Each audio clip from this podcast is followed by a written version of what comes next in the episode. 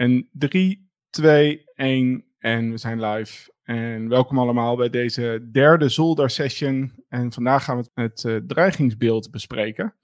En uh, voordat we dat doen, eventjes uh, huishoudelijke mededeling. Deze podcast is te beluisteren via alle populaire podcastkanalen. Dus Spotify, Apple, Android, maar ook te bekijken. En in de podcast bespreken we wat beelden die we langs laten komen. Dus mocht je af en toe niet helemaal kunnen volgen, uh, kijk dan vooral ook even op YouTube terug wat we allemaal bespreken zijn. Um, en uh, dan wordt het misschien wat duidelijker. We proberen het zo goed mogelijk allemaal te behandelen. We allereerst denk eventjes nadenken over wat, wat betekent het woord dreigingsbeeld precies. En uh, het valt natuurlijk uit één in twee woorden, namelijk dreiging en beeld. Nou, ten, ten eerste dreiging wordt eigenlijk gedefinieerd op, als de kans op schade. Heel simpel gezegd. Nou, als je in een zakelijke omgeving zit, dan is schade eigenlijk hetgeen wat uh, verlies oplevert voor je organisatie. En wanneer maakt een organisatie verlies of meer verlies dan het had verwacht? Uh, dat is als uh, kosten toenemen of als omzet daalt. Nou, kosten kunnen toenemen als we het in de cybercontext zien als gevolg van een incident, doordat je onderzoek moet gaan doen of dat je dingen moet gaan herstellen dat misschien werk wat je hebt gedaan uh, opnieuw moet. Um, en al dat soort uh, onderdelen. Je gaat misschien ook investeren in nieuwe maatregelen uh, die je nog niet had. maar dat zijn eigenlijk altijd dingen die meer een eenmalig karakter hebben. Dus dat is meestal niet zo heel erg. Wel vervelend. Het kan wel zijn dat als gevolg van winstdaling of misschien zelfs verlies, dat mensen heel chagrijnig worden, hun bonus niet halen, geen dividend krijgen en dat er daardoor koppen gaan rollen. Uh, maar het is nog steeds een, uh, een uh, korte termijn situatie. directieleden zijn over het algemeen um, wat zenuwachtiger als het gaat om omzetverlies. En dat kan ontstaan als bijvoorbeeld reputatieschade optreedt. dus er zijn bijvoorbeeld voorbeelden dat als gevolg van een cyberincident een bedrijf veel slechter in de media komt. En dat als gevolg daarvan ze moeite hebben om met deals te closen die ze anders hadden verwacht. En dat de omzet lager wordt. Nou, en dat kan een langduriger karakter hebben. Want als je een slechte reputatie hebt als bedrijf of slechter als voorheen, ja, dan kan het zijn dat je gewoon uh, moeite hebt om, uh, om de omzet te genereren die je had, had, verwacht. En daarom is reputatieschade over het algemeen ook een, uh, een belangrijke reden voor organisaties om iets te willen doen aan cybersecurity. Um, nou, dus dat is het, het, deel van de dreiging. Dus als we het over dreiging hebben, is gewoon eigenlijk uh, uh, kansen op schade. Nou, aan de andere kant van het woord staat het, het woord beeld. En dan is de vraag van, ja, wat is nou het beeld wat we hebben, of het zicht wat we hebben op dit soort dreigingen in de Nederlandse maatschappij? Nou, er zijn allerlei publicaties die worden gedaan door, door verschillende organisaties. maar eigenlijk is de vaststelling die je kunt hebben dat geen van die organisaties echt een compleet beeld hebben van wat er zich allemaal precies afspeelt bij, bij eh, bedrijven. En uh, dan gaan we eventjes door wat voorbeelden heen lopen. En de allereerste is uh, eigenlijk de data die voortkomt uh, uit publicatie van de, van de autoriteit persoonsgegevens. Oké, okay, kennen lezen jullie dit soort rapporten wel eens, Rick, Wes? Kennen jullie deze? nee. cijfers? Nee, nee ik, ik denk niet dat ik dat ooit heb gelezen. Nee, ook geen interesse ook in, in of het groeit of daalt of ik nee. Werk, nou ja, ik, ik, wist niet eens dat ze dit soort rapporten uitbrachten. Dus dan kan je ook niet dan, wat je niet weet bestaat, kan je ook niet in geïnteresseerd zijn, denk ik dan. Nee, nee, nee, dat is waar. Ja, goed. Um, wat de autoriteit persoonsgegevens natuurlijk doet, is uh, um, handhaving van de wet bescherming persoonsgegevens, of wat uh, tegenwoordig de AVG uh, heet. Dus wat vanuit Europa op ons neer is gedaald. Zij zorgen ervoor dat iedereen zich netjes aan de privacywetgeving houdt. En daaraan gekoppeld zit natuurlijk een hele hoop security eisen. En um, omdat zij een overheidsfunctie zijn, uh, brengen ze regelmatig rapporten uit. Uh, en daarin, daaruit blijkt dus ook het beeld van hoe vaak uh, wordt er melding gemaakt van datalekken bij hen. En dit is, het, dit is de data die ze hebben gepubliceerd in 2020. En het gaat dus over het jaar 2019. En dan zie je uh, in het midden een ronde grafiek met een heel groot gedeelte die gaat over uh, persoonsgegevens verstuurd of afgegeven aan verkeerde ontvanger, namelijk 67%. Oftewel, dat zijn foutjes. Hè? Dus uh, je hebt misschien een, uh, een, een, optie. Je hebt een lijst met, met adressen en je stuurt die per ongeluk naar een externe afzender, naar iemands verkeerde e-mailadres. Of je stuurt um, een hele lijst aan afzenders of ontvangers een, een, e-mail en dat had eigenlijk in BCC gemoeten, maar je doet het in CC. Dat is ook een heel bekend Mhm. voorbeeld. En dat zijn Ja. heel veel voorkomende redenen van datalekken. Ik had van de week, eh, moesten we even een mailtje sturen natuurlijk. We hadden de aankondiging dat eh, RWX Security BV eh, nu, eh, nu Zolder heet. En dan moesten we natuurlijk de klanten eh, gaan mailen. En ieder deed dan zeg maar zijn eigen set. Nou, ik, heb, ik heb het echt al drie, keer- drie keer opnieuw gecheckt. Maar ik kan me echt voorstellen, als je even snel bezig bent, Ja, dat je dat foutje maakt hoor. Ik vond het best spannend. nou, dat gebeurt aan de lopende band. Dus Dus op zich in die zin ook logisch dat dat een heel groot gedeelte eh, uitmaakt Mhm. van, eh, van de meldingen. Ja, Nou, in, in totaal zie je dan eh, de meldingen staan linksonder. Dat zijn er eh, bijna 27.000 geweest in eh, 2019. Mhm. Dan hebben ze ook iets gezegd over hoe dat is gegroeid ten opzichte van het jaar daarvoor. Namelijk, ik geloof, een ja, een toename van bijna 30%. En eh, het komt er eigenlijk op neer dat eh, nou, als, je, als, je het, eh, als je kijkt naar het, het aandeel van hacking en malware, dat het eigenlijk maar neerkomt op 3% van alle meldingen van datalekken. En dat is een heel interessant gegeven, want het is best wel, in ieder geval in relatieve zin, een klein percentage. Nou, ik denk dat voor mensen die in de security branche werkzaam zijn, dat, dat die gevoelsmatig al zoiets zullen hebben daarbij van, ja, dat blijkt toch niet helemaal te kloppen. Heel Eh, weinig inderdaad. Ja, want hè, mijn gevoel is ook van als je met organisaties praat. En ja, bij, eh, in het verleden hebben we natuurlijk eh, bij eh, KPN en bij Deerbyte, ja, dan hebben we gewoon ook een vrij druk bemande helpdesk gefaciliteerd. Waar ook ja, meldingen binnenkwamen als gevolg van security incidenten. En dan was er inderdaad toch, wel, toch wel vaak iets aan de hand op het gebied van malware. Dus ja, Ja, ik kan, kan het dan niet helemaal plaatsen eigenlijk. Nee, maar met name ook omdat die bedreigingen en, en die, die, of tenminste als er dan wat gebeurde, dan was het vaak heel, heel moeilijk herleiden wat er nou precies gebeurd is. Want ja, wie heeft een goede logging? Ja, Ehm, dus dus het, het uitsluiten dat er iets is gebeurd is natuurlijk heel moeilijk in die situatie. Ja, ja. Ja, goed. En wat, wat je dan ook ziet in, ehm, eh, in, de, in de verdere data is dat er eigenlijk het, het grote merendeel van, eh, van de meldingen die er worden gedaan, dus het gevolg zijn van foutjes of ehm, ja, fysieke problemen. Hè? Dus een USB-stick die ver- verloren raakt of een pakketje dat eh kwijtraakt. Weet je al. En dat kan natuurlijk ook persoonsgegevens bevatten. Eh, maar die malware hacking maar op 3%. Nou, als je daar verder op gaat inzoomen met, met het gevoel van hm, dat lijkt niet helemaal te kloppen, dus laat ik dat eens gaan bekijken. Dan betekent het dus als je die 3% van die 27.000 eh, pakt, dat het neerkomt op een totaal van 809 meldingen in 2019. In 2018 zijn dat er dan 606 geweest, dus een kleine 6 of een, eh, iets ruim 600. Omdat eh, de autoriteit zegt dat het met 25% gegroeid is, kan je dat berekenen. Eh, 51 per maand. Nou, en dan, dan heb je een, een datapunt waarvan je kan zeggen: van, ja, klopt dat dan wel? En ja, waarom zou je dat willen checken? Nou, omdat wat ik al zei, van, je wilt dus een beeld hebben van nou, wat, waar loop je nou het meeste risico op? Waar, kan- wat voor soort schade kan je oplopen als bedrijf? En wie heeft daar een, eh, een, eh, een goed beeld van? Nou, de meldplicht datalek is dus de basis waarop de autoriteit zo'n beeld vormt. Dus zij hebben een, be- een beperkte set van data, omdat dus alleen maar gebaseerd is op bedrijven die een melding maken van een datalek. En de vraag is van, ja, is dat, is er alle, alle eh, mogelijke eh, momenten dat er schade optreedt, is dat dus ook meldingsplichtig? En doen bedrijven ook echt daadwerkelijk die melding? Nou goed, als je dan dat onderwerpje malware pakt en je gaat verder kijken naar, eh, naar andere data, en dan vond ik het wel interessant om eventjes te kijken naar ehm, het CBS. En eh, het CBS is natuurlijk Centraal Bureau voor de Statistiek. Dus die doen data en cijfers en beelden genereren voor de hele Nederlandse maatschappij. En die hebben in principe, dus dan zou je zeggen, altijd het meest eh, complete beeld van wat er zich afspeelt.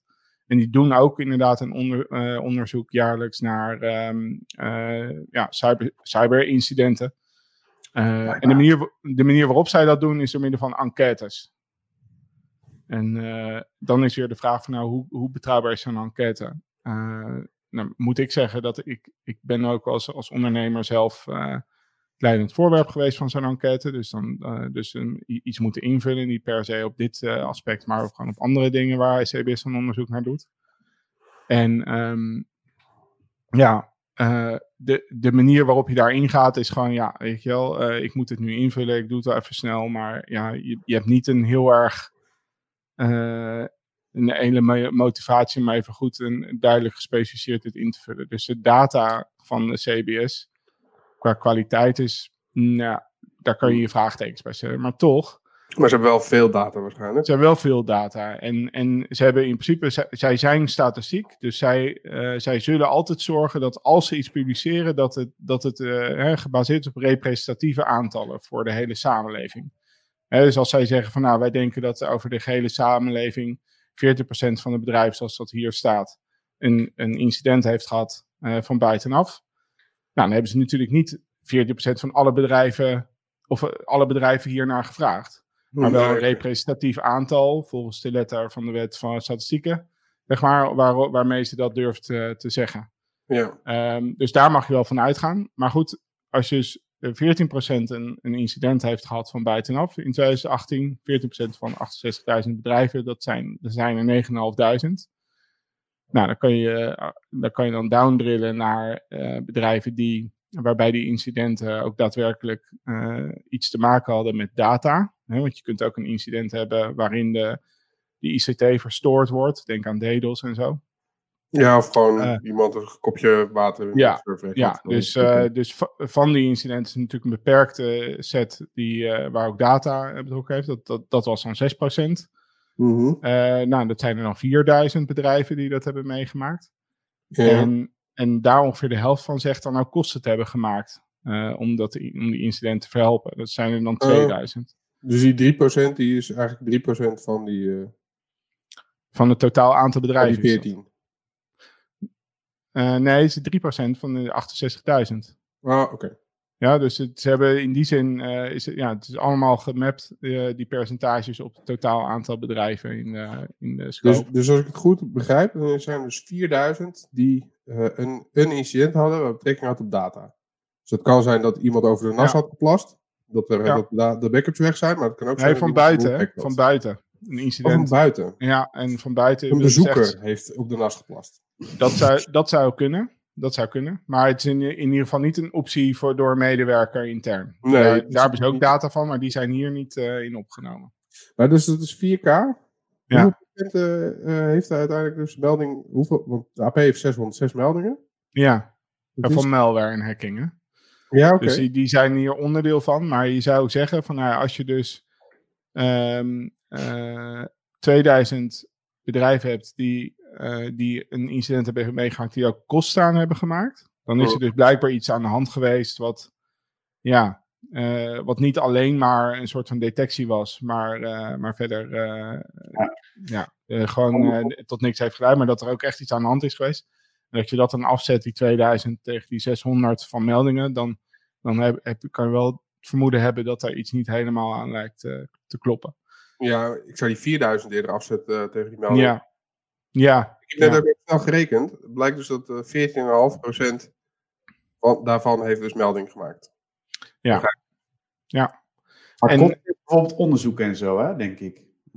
Wat moet ik daar nog meer bij zien dan? Onderzoek uh, naar aanleiding van een incident of zo? Nieuwe nas. Ja, ja, ja. herstel. Uh, ja, uh, ja, misschien verze verzekeringswerkachtige zaken. Incident is, is niet ook uh, gewoon iemand die, uh, die s'nachts de deur openbreekt en je pc jat? Of wel?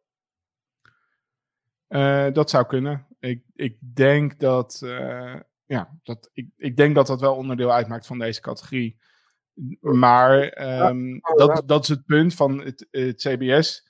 Werkt met, met die enquêtes. Die gaan niet heel de diepte in met hoe dan precies? Hè? Ze vragen aan bedrijven van heeft u uh, een, uh, is er sprake geweest van incident, uh, data buiten? Nou, dat, dus kan een hele semantische discussie worden van in welke, wanneer er sprake is van buitenaf en wanneer er sprake is van data en weet ik wat allemaal. Dus maar net de vraag hoe mensen dat zelf denken interpreteren en hoe ze die vraag beantwoorden. Maar goed, het, het geeft een basis om, om te veronderstellen dat alles wat er bij de uh, autoriteit binnenkomt niet compleet is, zeg maar. Hè, voor wat er daadwerkelijk gebeurt in de maatschappij. En uh, ik heb daar uh, gisteren, zag ik voor, voor, jullie de bekende Floor Terra ook voorbij komen op, op Twitter. En ik moet zeggen dat ik Floor altijd hoog heb zitten als het gaat om eigenlijk alles wat, er wat betrekking heeft op de AVG en het handelen van, van de autoriteit persoonsgegevens. Nou, Floor is zelf een ex-medewerker van de autoriteit persoonsgegevens. Hij werkt nu bij de Privacy Company. Maar hij heeft dus ook gewoon eerste hand meegemaakt van oké, wat, wat gebeurt er zo al rondom die meldplicht datalekken. Mm En uh, nou, gisteren triggerde hij mij om, om eens even te praten over deze uitzending van vandaag. Van hoe hij op dit moment uit, aankijkt tegen die meldplicht en, en de handhaving. Uh, omdat hij in, eigenlijk in een andere context zei van ja, er moet um, het, het, zou een heel groot verschil maken als er wat voor beter gehand of fatsoenlijk gehandhaafd, zegt hij letterlijk, uh, wordt op de meldplicht datalekken.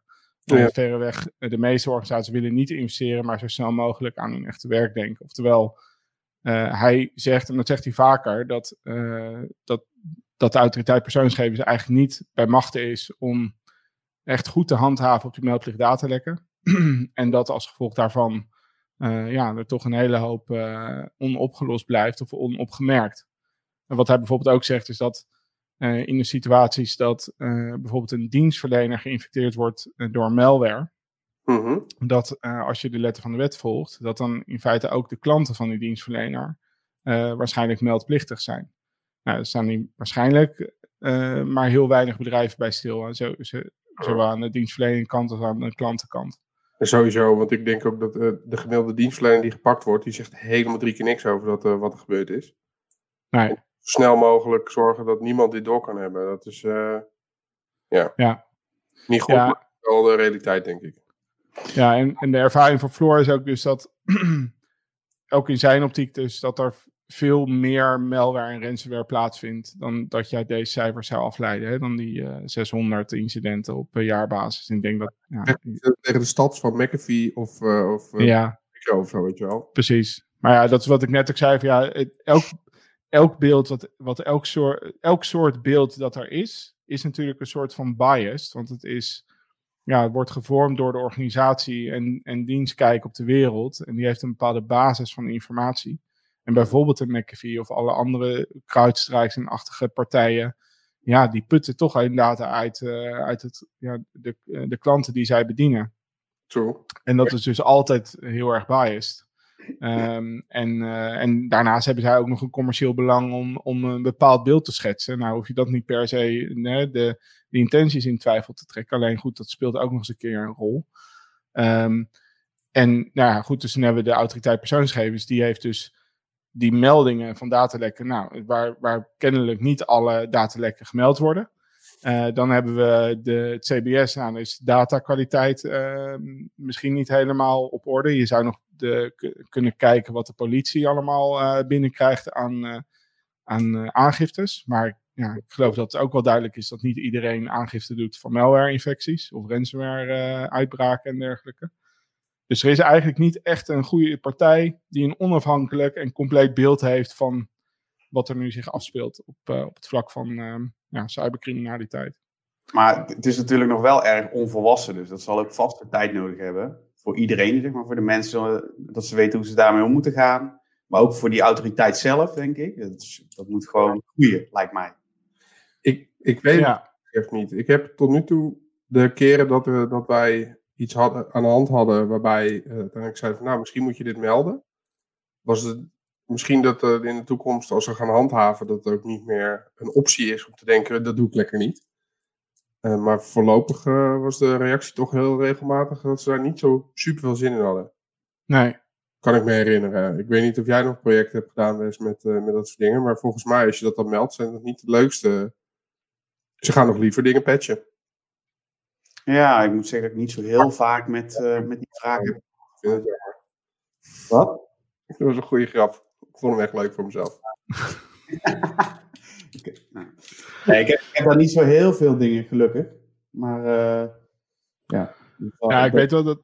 Ik weet zelf dat helemaal aan het begin van, van, uh, van de, zeg maar de ransomware opmars dat, uh, dat veel bedrijven nog eigenlijk een soort van verrast werden door die manier van infectie. En dat ze een soort van eigenlijk onvoorbereid bleken. Hè? Dus dat ze geen uh, backups hadden en eigenlijk ook niet echt goede tools om snel een systeem uh, opnieuw in te spoelen en iemand weer aan het werk te helpen. Dus, dat, dat, dus wat grappig dat eigenlijk als we van ransomware, dus bedrijven vooral daarin zijn gaan investeren. Hè, dus zorgen, oké, de backups moeten goed zijn. Uh, ik wil een tool hebben om heel snel een systeem te kunnen inspoelen. Weet je wel, dat soort dingen. Zodat de helpdesk iemand die niet kan werken, weer heel snel aan het werk kan helpen. Mhm. En dat was het dan. Weet je wel, dus, dus in plaats van uh, na te, of nou ja, het gevolg is eigenlijk dat. Oké, dus er komt een, uh, binnen een bedrijf komt er iemand met een ransomware incident bij de helpdesk uit. En wat doet de helpdesk? Die gaat dat niet behandelen als van oké, wat is er mogelijk op dat systeem allemaal gebeurd? Wat heeft de aanvaller in kwestie allemaal kunnen doen in het netwerk? Nee, oké, bedankt voor de laptop. Hier heb je een nieuwe. We spoelen deze opnieuw in en die geven aan iemand anders. En we gaan weer door tot de orde van de dag. En of er een melding gedaan moet worden, ja of nee, dat is meestal helemaal niet, komt helemaal niet in de gedachte op. Want Nee. waarom zou je? Ja, maar niemand heeft het gewend, denk ik. Dus dat heeft ook wel zijn tijd nodig. Ja, maar moet je je voorstellen, want ik kan me kijk, dat je het meldt, prima, maar volgens mij moet je daarna ook nog aantonen of, Ja, er, hè, of er wat mis is gegaan en dat onderzoek, of je dat al kan doen. En anders moet je iemand inhuren, dat kost ook geld. Het klinkt ook niet interessant hoor. Sorry?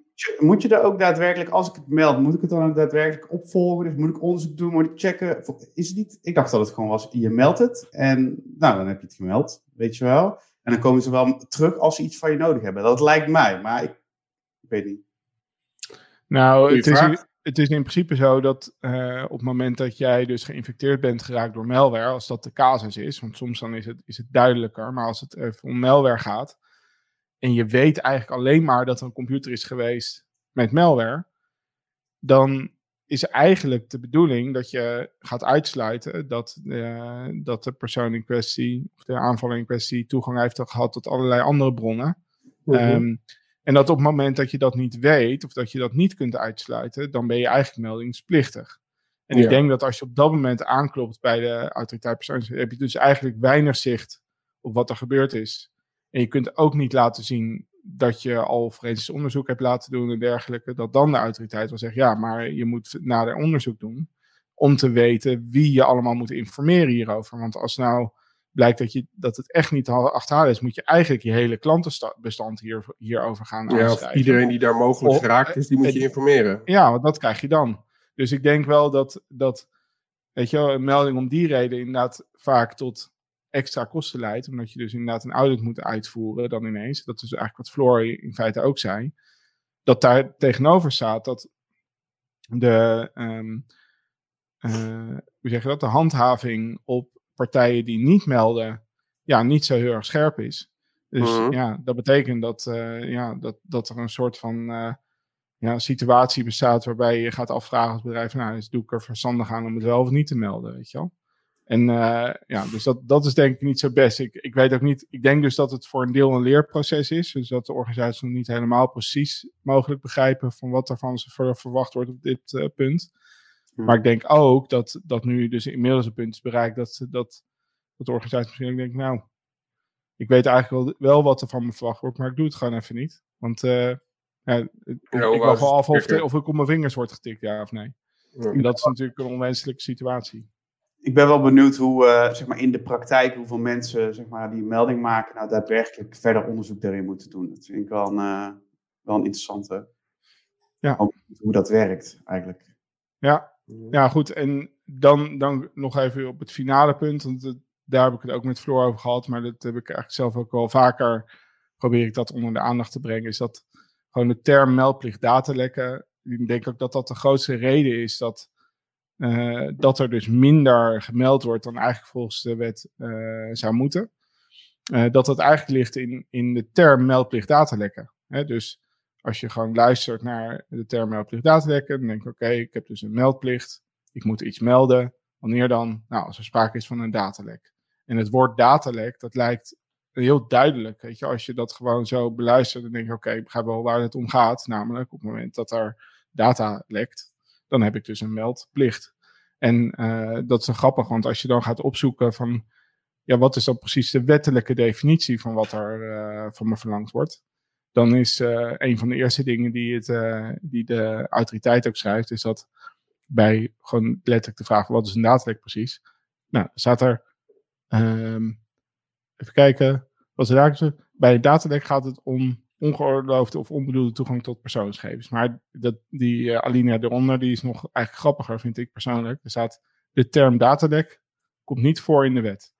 Dus dat hele woord, die, die, hele wet is helemaal niet geschreven met enige definitie voor het woord datalek. De, de term meldplicht datalek, iets wat soort van in de volksmond is uh, ontstaan om in de tijd dat dit geactiveerd werd, erover te kunnen debatteren en zo in de Tweede Kamer. En weet je, dan ging het debat over meldplicht datalekken. Maar het was helemaal niet de wetstekst. Wat de wetstekst is, dat het gaat om een inbreuk op de beveiliging uh, van data. Dat is eigenlijk een veel breder begrip dan ineens. Weet je. Dus als het zou heten meldplicht data-inbreuk of beveiligingsinbreuk, dan zou je misschien al veel beter begrijpen dat je in het geval van malware en ransomware misschien ook in actie uh, moet komen.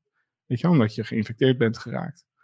Uh, dus, nou goed, dus dat is één uh, punt. En dan vervolgens, zo schrijft de AVG ook, of de autoriteit ook heel duidelijk op bepaalde voorbeelden van datalekken, schrijven ze expliciet op dat een besmetting met ransomware waarbij persoonsgegevens ontoegankelijk zijn gemaakt, een voorbeeld van een datalek is. Dus een computer raakt geïnfecteerd, op die computer staan uh, bestanden met persoonsgegevens erin. En uh, nou, dan in dat geval is er dus sprake van een datalek wat je zult moeten melden. Uh, dan is het risico op dat moment waarschijnlijk niet groot genoeg om het ook in publieke zin te moeten melden, maar wel bij de autoriteit. En dan zou het normaal gesproken dus in dat getal moeten komen wat, waar we net naar hebben gekeken. Maar ja, want ik zit in die zin, die linia te lezen over dat je er niet vanuit kan gaan dat bij een ransomware aanval uh, de toegang beperkt is gebleven tot de zichtbaar besmette bestanden of systeem. Ja. Uh, er kan toegang zijn verkregen tot veel meer persoonsgegevens. Ja. Uh, maar ja, weet je wel, je kan toch aan de hand van de, van de, van de ransomware familie ook al zien wat, uh, wat, het, wat de software doet. Dus in hoeverre houdt. Want ik dacht altijd dat ook het. Als je het kwijtraakt, zeg maar. Dus stel dat jij nu mijn mijn adresboek kipt en ik heb geen backup, dan ben ik als het ware is, ben ik het verloren. Dat dat het juiste datalek was. Dat was het, het, argument dat ik hoorde, tenminste. Ja, alleen je kunt niet op basis van, van openbare informatie over een ransomware-familie, kun je niet concluderen dat er in jouw geval dus geen, uh, geen toegang is verkregen tot, tot andere bronnen in het netwerk. Ja. Je moet dat echt in je eigen situatie en in je eigen omgeving uh, onderzoeken. Dat is de bedoeling. Ja, maar dan, dan is toch die hele fucking wet gewoon niet werkbaar. Nou ja, dat is weer een andere discussie, maar dat is in feite wel wat er hier staat. Hè? En uh, de, de, daar ben ik het op zich tot op zekere hoogte mee eens. Alleen, ja, het zijn wel dit soort. Het zijn op zich wel hele um, realistische zaken die bedacht worden en ook wel in zekere zin geëist worden, vind ik persoonlijk. We weten alleen dat uh, het gros van de bedrijven hier helemaal nooit aan kunnen voldoen. Die hebben gewoon de, de tools niet in place nee. om, om zelf te kunnen vaststellen. En ook niet misschien de, de, de, de, de capaciteit uh, intellectueel gezien. Om te kunnen vaststellen wat is hier gebeurd vanaf dit systeem. Ja, na die ja. ransomware uitbraak. Maar dan zie ik ook, ik zie twee situaties ontstaan. Eén, uh, je gaat er altijd vanuit, dus dat het een datalek is. En je gaat ja. dus altijd, uh, kan je het niet aantonen, moet je altijd iedereen inlichten. Waardoor continu iedereen ingelicht wordt, waardoor de waarde van zo'n melding eigenlijk daalt naar nul. En want als jij, dus dan, dan, heeft het geen, geen nut meer. En het alternatief is dat je zegt: nee, nee, ik ga het niet altijd melden, ik ga het altijd helemaal uitzoeken. Wat niet realistisch is, omdat het veel te veel geld kost. Ja. En omdat het veel te complex is en je daar niet eens genoeg mensen voor hebt om dat allemaal uit te vogelen. Ja. Nou, ik denk dat dat. Uh, kijk, als, als dus een computer geïnfecteerd raakt met malware. En die computer was op, dit, op dat moment aangesloten op het bedrijfsnetwerk. En was ingelogd met een bepaald user-account. Hè, dat bepaalde rechten heeft tot allerlei shares waar, waar persoonsgegevens. Daar kan je al aan afleiden. Weet je al? Wat, wat de. Uh, wat de, de toegang is geweest die mogelijk een aanvaller heeft gehad tot, tot persoonsgegevens. En dan kan het nog steeds dus ook relatief beperkt zijn. Hè? Dus dat, weet je, als je op één computer zit, kan, zou je nog kunnen zeggen, ja oké, vanaf die ene computer was het nog steeds niet mogelijk om bij al onze data uh, te komen. Dus ik ga redelijkerwijs ervan uit dat het dus ook niet uh, is gebeurd. Hmm. Dan weten jullie ook wel van ja, dan weet je het eigenlijk nog steeds niet. Want dan zou je het echt nog steeds moeten gaan onderzoeken. Want via, via die en via die andere ja, of, of, was het. Ja. Alle shares die anoniem toegankelijk zijn in zo'n bedrijf. Of een foutje. En weten ze überhaupt welke shares er allemaal toegankelijk zijn. Ja, want, dat, dat, is, oh, dat niet te doen. ja, want we hebben het nu in feite over het aspect wat dan onderaan deze slide staat, is, is met name van, je moet ook uitsluiten dat het gebeurd is. Dus het is niet zo dat je ehm, pas hoeft te melden als je hebt vastgesteld dat er ergens data toegankelijk is geweest. Nee, je moet eigenlijk gaan bewijzen dat het niet zo is geweest. Maar En, je als je dat, doen? en als je dat niet kan bewijzen, dan eh, moet je dus eh, binnen, binnen de gestelde 72 uur, dan ben je, moet je dus een melding maken. Dat is, Ah. dat is het spel. Ik dacht al dat je eerst een voorlopige melding moest doen. En daarna verder ging Nee. Nee, dat moet niet, maar dat, dat, dat, dat kan. Dus je moet in ieder geval binnen 72 uur moet je, moet je melden.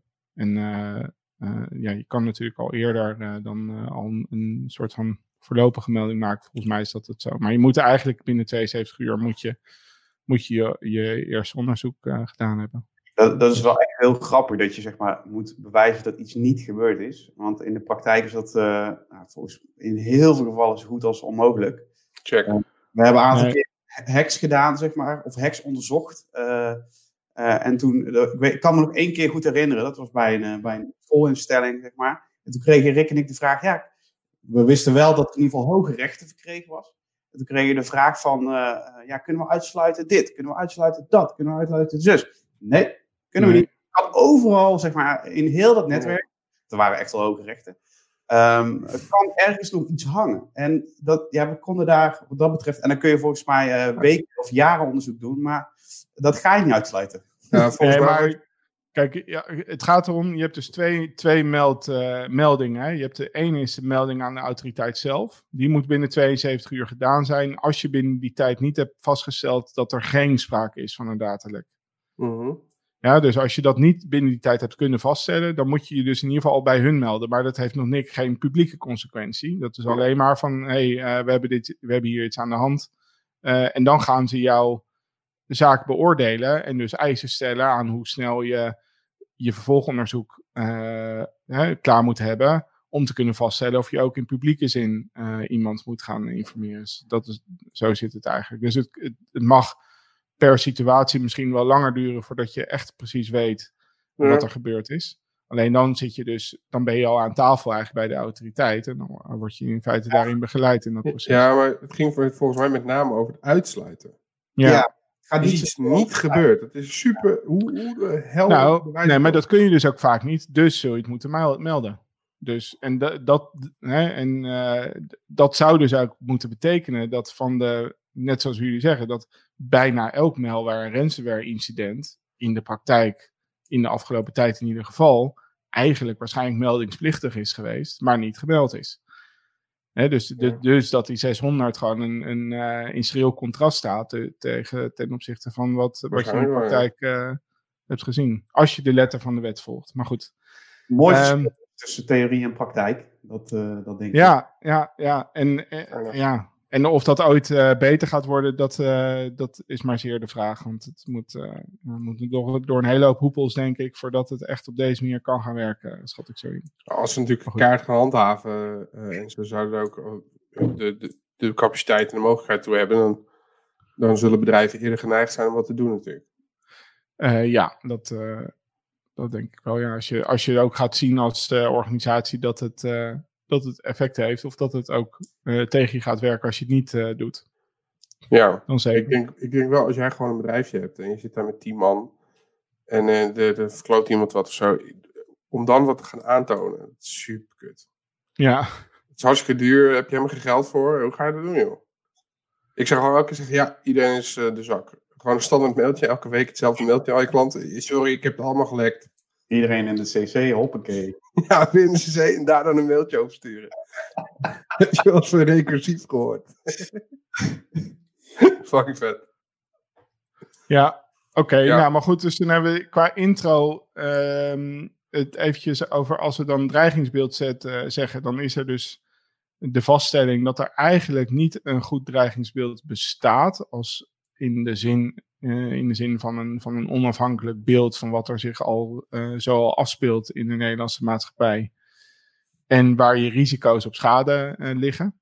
Nou, als we daar naartoe doorzoomen, van als we dan ons beeld geven van die, van die risico's op schade. Dan hebben wij na, ja, daar, na goed over nadenken gedacht van oké, we willen onze dienstverlening het hebben over een aantal mogelijke dingen die fout kunnen gaan bij jou in het bedrijf. En dat zo te categoriseren, zodat als we gaan praten met, met organisaties en dienstverlening gaan bouwen, dat we dat eigenlijk altijd aan die verschillende categorieën kunnen ophangen. Waar wij het met de organisaties niet zozeer over willen hebben, is risico's. Want dat impliceert ook risicoanalyses en risicomanagement. En dat zijn eigenlijk theoretische dingen die, niet, die een beetje ver van ons afstaan. Wij houden het liever simpel en kort en krachtig.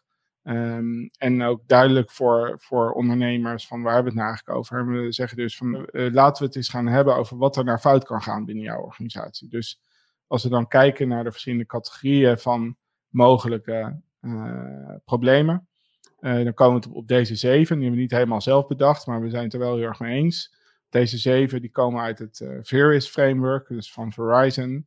Verizon is een van de organisaties die een veel geciteerd rapport uitbrengt elk jaar. Dat is het Data Breach Investigation rapport. Zij halen allerlei data op van, van een hele hoop organisaties wereldwijd om een beeld te kunnen schetsen, weer een beeld te kunnen schetsen van uh, wat er zo al zich afspeelt, wat de trends zijn op het gebied van cyberincidenten of überhaupt data breaches. Um, en um, hebben daar dus een nieuw klassificatiemodel voor gebouwd. Dat heet VERIS. En daar staan deze zeven categorieën van mogelijke incidenten staan daarin opgezond. Ik zal ze even opnoemen. dat zijn malware, social, van social engineering, hacking, misuse, dus misbruik, physical, error en environmental. Nou, dan is daar daarbij de kanttekening nog dat als je er eventjes op gaat inzoomen, dat hacking en misuse op zich best dicht tegen elkaar aanzitten. En het verschil tussen die twee is dat iemand die aan het hacken is, verschilt uh, op het vlak dat hij niet op voorhand toestemming had om iets te doen binnen het netwerk of binnen systemen. Dat iemand die misuse doet, dat hij die toestemming wel had, maar de toegang dus eigenlijk op een verkeerde manier gebruikt. Dus dat is het onderscheid tussen die twee uh, categorieën. Terwijl het soort gedrag misschien uh, best wel vaak overeenkomstig kan zijn. Nou, waar wij het vandaag eventjes over willen hebben, is um, met name malware. Sorry, ik zeg, ik ga het even in de goede volgorde zetten van hoe we het gaan behandelen. We gaan het allereerst eventjes nog kort hebben over human error. want we hadden al gezien in, bij de autoriteit persoonsgegevensdata dat dat de meest voorkomende manier is in ieder geval hun dataset van, van datalekken. Dan een stukje over social engineering, hacking en malware slash ransomware. En om te beginnen eventjes naar human error. Want dat is dus een veel voorkomende reden voor, um, voor datalekken. En het is wel grappig dat de eerste slide een screenshot laat zien van een website of een publicatie. waarin het de autoriteit persoonsgegevens zelf was die een datalek moest melden naar aanleiding van een blundertje met de CC-knop. Ja. Ouch. Overal. Ja. ja. Ja, hoort erbij denk ik dan. Ja. Toch? Ja. Ja, ik vind deze altijd... Dit kan je nooit iemand kwalijk nemen eigenlijk, vind ik. Nee. Ik bedoel, dat, dat gebeurt mensen en waarschijnlijk één keer in hun leven, als het op deze schaal gaat. Um, en uh, ja, dat, dat kan dus bij elke organisatie ook uh, voorkomen. Ik, ik heb wel, uh, dat is dan niet direct deze vorm van human error, maar dan gaat het over social engineering. en als, als we dan awareness sessies daarover doen, probeer ik ook altijd uit te leggen dat mensen zitten niet op hun werk spamfilter te spelen. Zeg maar. Dus nee. het is helemaal niet, het is helemaal logisch dat je een keer op een moment even ergens gewoon je werk aan het doen bent. En dat je, dat je per ongeluk ergens in meegaat. Ja. En hier ook, weet je wel, die mevrouw die zat waarschijnlijk, of meneer, uh, die zit, uh, waarschijnlijk zit hij dan, uh, die, was, die moest iemand mailen of, of moest een hele groep mensen mailen. En die denkt gewoon even niet na. Ja, maar nou moet ik zeggen, de BCC is ook wel erg weggestopt, zeg maar. nou, ook... dat viel mij dus ook op. dat is in, dat, die, dat ik echt, ik heb moeten googlen hoe waar in Outlook nou, de, de BCC-knop zat. Dat wou ik zeggen. Maar ik weet niet hoe het zit met clients, of die inmiddels al een beetje aan. Volgens mij heb je daar wel wat dingen voor, toch? Die aangeven, joh, je duwt een beetje veel mensen in je CC, uh, let even op. Kunnen ja. we dat niet filteren met, uh, met de flow-regels in Exchange? Ja, wel. Jawel, volgens mij. Uh... Ideetje. En anders dus... heb je DLP, denk ik, die daar wel wat mee kan. Ja, er zijn zeker wel tools voor die dat kunnen. En er zijn volgens mij ook wel tools die uh, inderdaad gewoon het aantal uh, adressen wat je aanschrijft in een, in een veld aan of cc. Uh, eh, op maar ja, dan nog, weet je, niet iedereen heeft dat aanstaan. In ieder geval nu nog niet. dus dat zal voorlopig nog wel een veel voorkomende reden van, van datalekken zijn. En dan ja, buiten de CC zijn er inderdaad ook andere vormen van, van human error, zeg maar, die voorkomen. Uh, waardoor datalek ontstaan. En een hele recente actuele was uh, het datalek wat ontstond bij het publiceren van de corona-app uh, door COVID-19. Ja. Die hadden volgens mij een hele gewoon set data geüpload naar de broncode locatie, toch? Was, ja, was volgens mij op GitHub een, een database of zoiets? Ja, wat, wat, mooi was, ik had die livestream te luisteren, zeg maar. echt heel even kort. Ik heb er eigenlijk naar geluisterd. Maar op dat moment zat ik net te luisteren, dus dat was wel interessant. Um, maar toen, toen kwam ook die ontwikkelaar, zeg maar, die daarmee bezig was geweest, uh, die kwam ook even aan het woord. Want toen werd er een vraag gesteld van, joh, er was een datalek. Mm. Uh, en toen legde hij eigenlijk gewoon uit dat hij, uh, want volgens mij ging het om 200 e-mailadressen, namen en zo, en wachtwoorden sleutel. maar dat hij inderdaad vanuit een ander project per ongeluk ja, het in die Git had gezet van die app. Ook gewoon data die er niks mee te maken heeft, hè. Um, maar goed, ook dit is een fout, die begrijp ik wel. Tenminste, ik vind Git op zich ook altijd een spannende. Want zie je het er maar weer eens uit te krijgen als het er helemaal in zit. Oh man. Ja. Uh, en het is mij ook wel eens overkomen. Dan had ik het wel doorgehad, gelukkig nog. Maar ik kan me zomaar, als je... Dit is eigenlijk gewoon precies hetzelfde als je uh, even niet oplet, dan commit je zoiets. Uh, bij elke commit zit ik ook te kijken, oké, okay, zit er geen secret in, zit er niks. want je hebt natuurlijk ook mensen die scannen gewoon GitHub dan af weer op secrets. Dus dat blijft... GitHub doet het trouwens zelf ook. Ja, volgens, ja, die hebben ook wel van die dingen. En die waarschuwen geloof ik ook. Ook als je iets publiek gaat maken, dan, krijg je, als, als je een privé git hebt en je gaat het publiek maken, krijg je een melding. Ja, vet. Ja, ja dit, vet. dit is ook iets wat ik, uh, wat ik denk van ja, dit zou mij ook zo kunnen overkomen. Maar wat ik ja, ook. Human error is best wel breed, hè? Want ik bedoel, een, een SQLi programmeren is in principe ook een human error. Ja, dat klopt. Dus, um, uh, en ja, je moet ook bijvoorbeeld fysieke dingen al onderscheiden. Dus als er iemand ergens een USB-stick laat liggen of uh, gewoon een, printje in de trein uh, vergeet, dan heeft dat meer een fysiek karakter. Dus dan is er, dus ja, soms dan is het, is het titel van de, is het titel misschien een beetje um, dubieus, maar er zit wel op zich een goede definitie aan de grondslag, waardoor je duidelijk is van in welk bakje bepaald soort incidenten vallen. maar ja, dit, dit zijn denk ik twee voorbeelden die heel uh, herkenbaar zijn voor heel veel organisaties. Uh, maar ja, het gebeurt denk ik op allerlei uh, schalen en, en, applicaties dat er foutjes worden gemaakt en dingen worden gedeeld. Ik denk ook dat bijvoorbeeld, wat, wat ik me kan voorstellen, is dat um, als mensen veel rapporten schrijven, dat ze een, een, rapport van klant A gebruiken als soort van template voor klant B. En dan vergeten om daar eh, wat data uit uh, te halen die, uh, die er toch nog in hangt. Al, al, is het in de metadata. Weet je. Dus gebeurt op die schaal denk ik gewoon heel veel. daar was ik altijd zo bang voor. Daarom, ja. daarom hadden we ook een database met standard findings. Die we ja. los hadden getikt. Zodat je niet, want het is zo makkelijk. Oh, XSS find ik hier. Ik, weet je wel, voor je het weet heb je, ja. heb je, heb je een klantnaam of zo. Oh, oh. Ja. Het is, ik, ik weet niet, ik, ik heb niet voor zover ik weet is het me nooit gebeurd. Nee. Maar ik zou, ik zou denk ik dagen slecht slapen. oh, wat naar. Ja. Maar goed, dus, hè, dus um, uh, om, om, foutjes te voorkomen uh, heb, je, heb je gewoon regels en, uh, en bewustzijn nodig van, van medewerkers. Dat, daar zijn op zich goede tools voor, bijvoorbeeld van onze vrienden van Awareways en allerlei andere partijen die daarin trainen en, en ook ja. wel software in aanbieden. Uh, maar dat zit echt meer op de ja, bewustzijnsfactor, dus human awareness uh, of user awareness uh, kant van, van ons cyberspectrum. Beetje buiten onze comfortzone. wat, ik, wat ik wel heel vet vind. zo, paard in de keel. wat ik wel heel vet vind is. Baard in je keel en baard op je keel. Leuk, leuk. Voor iedereen die de podcast alleen luistert, ik zat net aan mijn baard.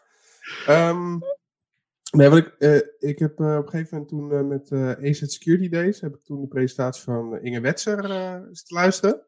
En die, had, de, die is sociaal psycholoog en die heeft het juist over die gedragsverandering en dat eigenlijk de awareness training zoals we dat doen, Hè, dan heb je opeens allemaal IT-computermensen die gaan jou leren hoe je, je beter dingen moet, je gedrag moet aanpassen.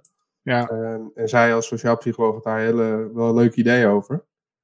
Ik vond dat vond ik best wel cool eigenlijk gewoon om te luisteren. Misschien is dat ook wel is het leuk om te vragen of zij een keer uh, ja. mee wil doen. Nou, het was Ja. ook wel interessant, want het is eigenlijk inderdaad heel raar dat je mensen die eh, alleen maar kunnen computeren, die ga je dan zeg maar een awareness sessie Ja. laten geven. Dat is Ja, het, het is natuurlijk ook wel een but-stereotype dat IT-mensen altijd niet sociaal zijn. Ik bedoel, dat, dat, wil, dat is helemaal niet gezegd. Nee. Maar ik heb ook wel, zeg maar, com- computermensen ontmoet die dat ik ook echt dacht van ja, maar dit- het, veel meer stereotype dan jou gaat het niet worden.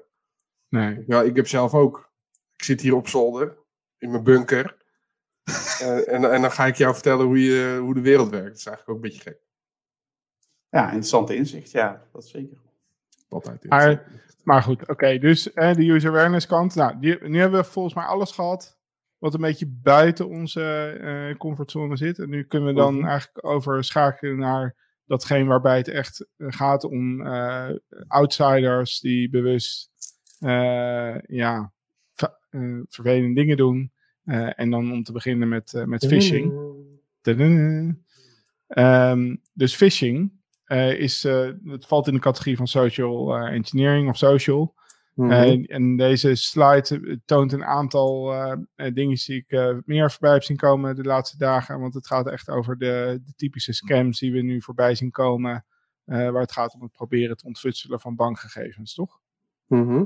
Ja, ja, in ieder geval waar het om gaat is dat eh, inderdaad het ontfutselen van, eh, eh, van bankgegevens met name. Eh, maar dit zijn een aantal onderzoeken die we zeg maar, de laatste tijd, eh, wat sites waar we naar hebben gekeken. En ik moet zeggen, want we hebben gisteren of eergisteren hebben we zeg maar, weer wat eh, tooling die phishing eh, detecteert eh, aangezet. En ik moet zeggen dat ik nou ja, wederom verrast ben naar de dingen die eruit komen. Om even wat context te geven, Rick en ik hebben best wel veel best wel lang doen we al onderzoek naar phishing. En dan dit soort phishing, dus consumentengericht. Ja, en ook specifiek Nederlandse criminelen die dat dan doen. Ja. Nederlandse consumenten, zeg maar. Nou, nee, criminelen toch ook? Ja, Nederlandse criminelen op Nederlandse consumenten. Uh, maar we zijn er al eigenlijk al een tijdje zijn we daar uit. Wisten we hadden bepaalde tooling niet meer draaien die zeg maar phishing, die phishing sites detecteert. Dus uh, nou ja, natuurlijk is het En er relevant. gebeurde ook niet heel veel nieuws. Ik bedoel, ze doen elke keer hetzelfde kunstje. Ja, vaak wel, ja. Dus nu waren we een tijdje uit, maar toch weer die tooling uh, gebouwd en, en aangeslingerd, zeg maar. Um, en je ziet toch wel dat in de loop der tijd dat er best wel leuke innovaties weer zijn, zijn gedaan. Dus bijvoorbeeld linksonder zie je een, een, van de fishes. En uh, daar komt erop neer dat je een schuld zou hebben bij de Belastingdienst. De sms zie je eigenlijk. Uh, met zeg maar van je hebt de schuld, je moet het betalen. Um, maar wat wel vernieuwend was aan deze fish en interessant aan deze fish was, is dat uh, je komt dan op die pagina terecht. Maar wat ze daar hadden gedaan, ze hadden een echt ideal verzoek zeg maar in de pagina geïmplementeerd. Dus als je daar bij selecteer uw bank klikt, dan kun je je bank selecteren en dan doe je gewoon een daadwerkelijke ideal betaling van een betaalverzoekje. En Maar welk bedrijf was die ideal-account gekoppeld? ja, bij Bunk uh, maakten ze dat. Uh, maakten ze dat ah, oh, wacht, het is die. Oh, vet. Ja, maar dat is gewoon echt heel cool. En, en dat is dan wel echt heel interessant aan dit soort dingen. Dat, deze was dus volledig doorgeautomatiseerd. Ja, als je moet even uitleggen hoe dat dan verder geautomatiseerd was. Want dat is echt master. ja precies. Nou, de bezoeker komt op de site. Op dat moment doet de webapplicatie, die connect naar de API van Bunk. Dus uh, van de bank, zeg maar. Uh, en die maakt er een betaalverzoekje aan. Uh, en vervolgens wordt dat betaalverzoekje weer teruggestuurd. En krijg je dat op deze pagina te zien. En ja, dan krijg je als het ware gewoon het echte betaalproces die je normaal ook zou hebben. Dus uh, ja, dat is wel heel cool en vernieuwend. Uh, wat maar, die, maar, in dit geval had de, dat, de, had de crimineel dus daadwerkelijk een bunk-account op de een of andere manier tot zijn beschikking. Ja, toch? Klopt. Ja, precies. Dus dat, ja. dat is ook vrij ongebruikelijk natuurlijk. Dat, dat er echt naar uh, legitieme bankrekeningen in die zin gewoon geld wordt uh, overgemaakt in zo'n aanval, toch? Nou, Nederlandse betaalrekeningen zelfs. Nou, ja, misschien niet direct, uh, dus dat, dat is niet, misschien nieuw, maar ze, ze, gebruiken die rekeningen wel om het geld er weer te schuiven. Ja, ja. Als je bijvoorbeeld rechts onderin kijkt, staat er ook dat is een stukje chat, zeg maar, van, uh, van nou, waar die mensen communiceren. En dan zie je ook gewoon van breng je, breng je rekening. En dan uh, ING, ABN, Bunk, Skrill, Rabo. Dus je ziet al dat ze in principe alle rekeningen graag willen hebben. Om daar vervolgens wat dingen mee te kunnen doen. Ja. Uh, dus eigenlijk zoek je gewoon een slachtoffer die zijn rekening afstaat. Heel vaak ook gewoon uh, katvanger voor het pinnen. Ja, Ja, dan schuiven ze gewoon in één keer al het geld dat ze gejat hebben naar één rekening. En gaan ze binnen. en dan krijg je Ja. eh, de helft. meerdere rekeningen, meerdere keer binnen. Dus dat, eh, ja, dat, het coole daar, bij deze was is echt dat ze, wat normaal wat ze inderdaad doen, is gewoon ze krijgen toegang tot je app en dan maken ze het geld over naar een andere bankrekening en dan pinnen ze het. Eh, maar bij dit was het echt gewoon een betaalverzoekje wat dus eh, nou, betaald werd en op die rekening terecht kwam en het daar vervolgens weer af, vanaf konden halen. Het is sowieso vet dat ze nu niet een keer op zoek waren naar username wachtwoord. Ja, En normaal gesproken wil ze gewoon toegang tot je account. Of misschien moet je zelfs je pas opsturen. Hè, van je, je kan je pas recyclen. Stuur het nu naar dit adres. ja. Eh, en dan, hè, dan hebben ze op die manier toegang. Of eh, ze, ze krijgen toegang tot je app. Eh, en dan proberen ze daarmee een nieuw pas te bestellen. Maar nu is het gewoon letterlijk, je doet letterlijk een legitieme idealbetaling. En dat, dat is wel echt creatief. Ja, ja, wacht even hoor, dit vind ik wel grappig. Want dus, dus er is echt een scam dat, je, dat de mensen get- getrikt worden om hun bankpas op te sturen voor recycling. Yes. Die club die is ook al opgepakt. Of we hebben, we hebben in ieder geval voor de rechter gestaan, jongens. Maar de tooling die zij gebruiken, die heb ik nog voorbij zien komen. Ja, Ehm, eh, want eh, en de reden dat ik dat eh, dan weer wist, is omdat ze in hun phishing kit hadden ze een Nederlandse security researcher, en ik ben even zijn naam vergeten, hadden ze gezet van, ja, die Nederlandse security researcher is homo. En toen dacht Ja, ik, hè? Dus ik kwam dat tegen, toen nam ik contact met hem op. Hij zei, oh, dat zijn die, die gasten, bla. Dat die kit ook nog gebruikt werd. Lachen. Maar even kijken hoor, dus phishing is eh, volgens mij ook iets waar, waar op zich al best wel veel eh, voor gewaarschuwd wordt. En waar veel aandacht voor is. In de zin dat het eh, vanuit de instanties, denk aan de NCC's en dergelijke van deze wereld, eigenlijk wel wordt aangeduid als een van de grootste dreigingen.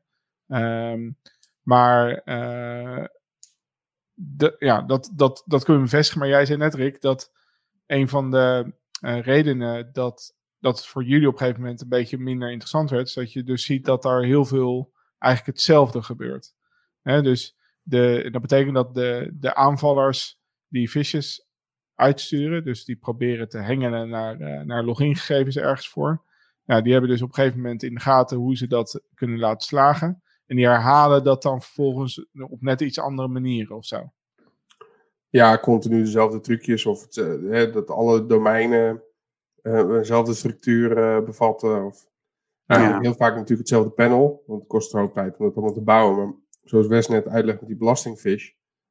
eh, waarbij je dan een echte idealbetaling aan wordt gemaakt. Dat is alweer exciting. Want dat is iets nieuws. Ja, dat- dat is cool om uit te zoeken, om te kijken, om erachter te komen dat het zo werkt, zeg maar. Want hè, je kijkt aan de voorkant, je kijkt naar die website. Ehm, dus het duurt wel even voordat je daarachter bent. En dat is gewoon cool. Dus als je wat Maar- nu inderdaad... Ja, maar je, maar je hebt dan de, je hebt dus een, een, eh, iemand die bouwt een, eh, een so- soort phishing panel. Dus dat is een, denk ik, een, eh, dat biedt een, een goed nagemaakte website van een bepaalde bank of zo, denk ik. Meer of meerdere banken. Ja. En die biedt dat aan aan andere criminelen. En die gaan dat vervolgens verspreiden met een bepaalde valse een of ander verhaal naar een hele lijst aan contacten of zo. Dat is een beetje hoe het gaat. Ja, zo via sms'jes, weet je wel. Wat Ja. je de laatste tijd heel veel krijgt. Of eh, Ja. dat een beetje mail. En eh, natuurlijk zelf actief mensen opzoeken, hè, via Marktplaats bijvoorbeeld. Ja. Dus, eh, ik bedoel, ik keek laatst op Marktplaats, ik wou een Switch hebben.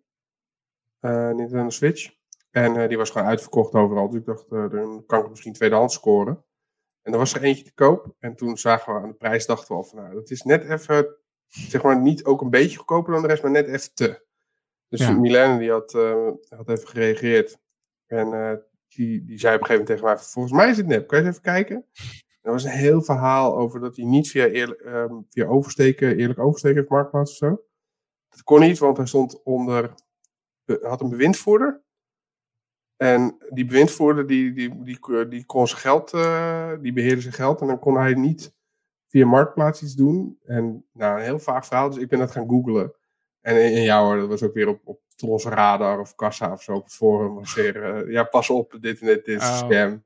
Ja, Maar zo zijn ze heel zo, zo, zo, zo hebben ze allemaal hun eigen werkgebiedje waar- waarmee ze lopen te clearen. ja maar er, er zijn dus bepaalde gasten die maken die panels. En die, zijn, Ja. eh, daar, die worden daar denk ik steeds beter in naarmate ja, het, het gewoon succesvol is. En ze steeds ne- net iets meer tijd krijgen, hebben, eh, doorlopen en ervaring hebben in het bouwen daarvan. Maar volgens mij zei je laatst ook dat je wat je ook ziet gebeuren is dat als er iemand een panel heeft gekocht, dat die het vervolgens dat panel ook weer gaat doorverkopen aan anderen. Ja, en dat natuurlijk gewoon, blijft toch gewoon criminelen.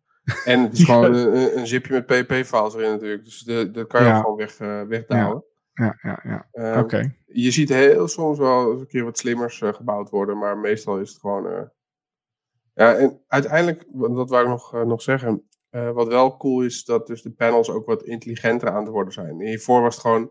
Eh, er werd iets geschreven naar een tekstbestandje, de username wachtwoord of zo. Of eh, werd, werd weggemaild gelijk. Maar nu in één heb je, omdat, omdat ook de login, challenge en response heeft. Bijvoorbeeld de QR-code bij Rabobank. eh, jij vult dus je, je, eh, je bankrekeningnummer in en je pasnummer. Dan, gaan zij, dan gaat die website even op, op loading, zeg maar. Dan zit er live op dat moment zeg maar, ergens een crimineeltje. Die gaat gauw naar de Rabobank site, vult dan de, de, je rekening en je pasnummer in. En eh, maakt dan een screenshot van die QR-code. En die uploadt die gauw naar het panel. Dan ga jij uit de wachtstand en krijg je de QR-code te zien. Die moet je dan scannen en dan de code invullen. Dan gaat hij dan weer gauw. Dus er zit Ja. opeens een hele challenge response in. En ook, dus ze kunnen je op hold zetten, maar ze hebben ook verschillende scenario's. En afhankelijk van het scenario kunnen ze in een bepaalde flow stoppen. Die, Ja. panels zijn gewoon een stuk technisch in ieder geval een stuk cooler. man in the middle is het gewoon. Ja. Ja, want, dat, dat, want in die, die screenshot, daar zie je natuurlijk met dat ING-panel wat dan is geüpdate. Hè? Dat hadden vandaag, had jij vandaag eh, gevonden, Wes. Ja, die, ja, dat vind ik ook wel een leuk voorbeeld. Ehm, dit is de ING België pagina. Maar wat wel cool is, is dat ING eh, die, die stapt van zeg maar, de TAN-code af. En in het Moet je verleden, even uitleggen wat de tankcode is? ja, nou, bij, bij TAN-code zeg maar, was de tweede factor bij, eh, bij ING. Volgens mij krijg je die per sms. Eh, maar kon je die ook op papier hebben. Eh, anyway, als je die code had, dan kon je zeg maar, naast gebruikersnaam en wachtwoord kon je inloggen. En je zag gewoon dat die, eh, die criminelen die maakten heel veel gebruik daarvan, doordat ze die tankcode konden fishen. Ehm, nou, ING die maakt daar in vergelijking met andere banken gewoon, heeft daar best wel lang gebruik van gemaakt, van die methodiek. Maar die gaan ze nu afstappen, wat denk ik een hele goede ontwikkeling is.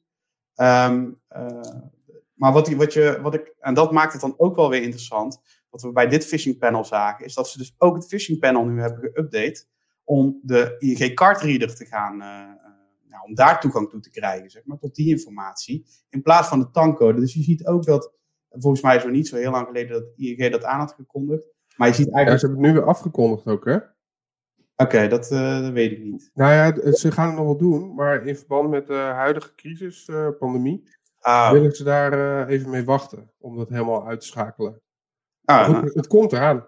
Ja, en dus je ziet dus ook dat, je ziet hier al dat het aan geüpdate is. En ik heb vandaag ook een, eh, Nederlands panel van dit gevonden. Eh, en ook dat zie je dat dat veranderd is. En dan zie je ook de techniek die, eh, die Rick beschreef. Is dat als je bijvoorbeeld op deze pagina inlogt, bij die bank, cardnummer en ING-ID, Ja. eh, vult dat in, je klikt login, dan blijft de pagina gewoon wachten. Dan zegt hij gewoon één moment alsjeblieft. Ah, Ja. Dat is volgens mij weer hetzelfde moment dat, die, dat, dat de crimineel zeg maar, bij de echte ING moet inloggen, daar weer wat ophalen, dat weer terugsturen naar jou. Dus je ziet, dat is wel cool, ze gaan nu bij de ING dezelfde methodiek hanteren dan bij de Rabo. Omdat het Ja. eh, is een switch van techniek. Hm, Gelukkig hadden ze al tooling voor, eh, voor het draaien. Maar dat betekent dus ook dat je als aanvaller eh, nu opeens de, de soort van live naast moet gaan zitten. Ja, maar je zag gewoon dat ING veel meer, eh, ja, dat daar gewoon veel meer toegang tot accounts gekregen werd. Omdat eigenlijk Rabo bijvoorbeeld met die, met die scanner gewoon best wel lastiger is. Omdat je daar inderdaad tussen moet zitten, et cetera, et Ja. cetera. Maar er was in ieder geval, er waren een stuk minder panels actief voor Rabo dan voor ING inderdaad. Ja, ja maar ook gewoon de resultaten, bijvoorbeeld, ja, de resultaten die eruit kwamen. Ja, van toen, toen we inderdaad gevolgd hebben hoe goed, hoe succesvol ze waren in die fishes. ja. Ja, Dus dat was ING, ja, ja, dat klopt wel. fijn dat ze daarvan afstappen, denk ik. Ik denk dat dat wel goed Ja. is. Ja, dat is goed. Ja, oké.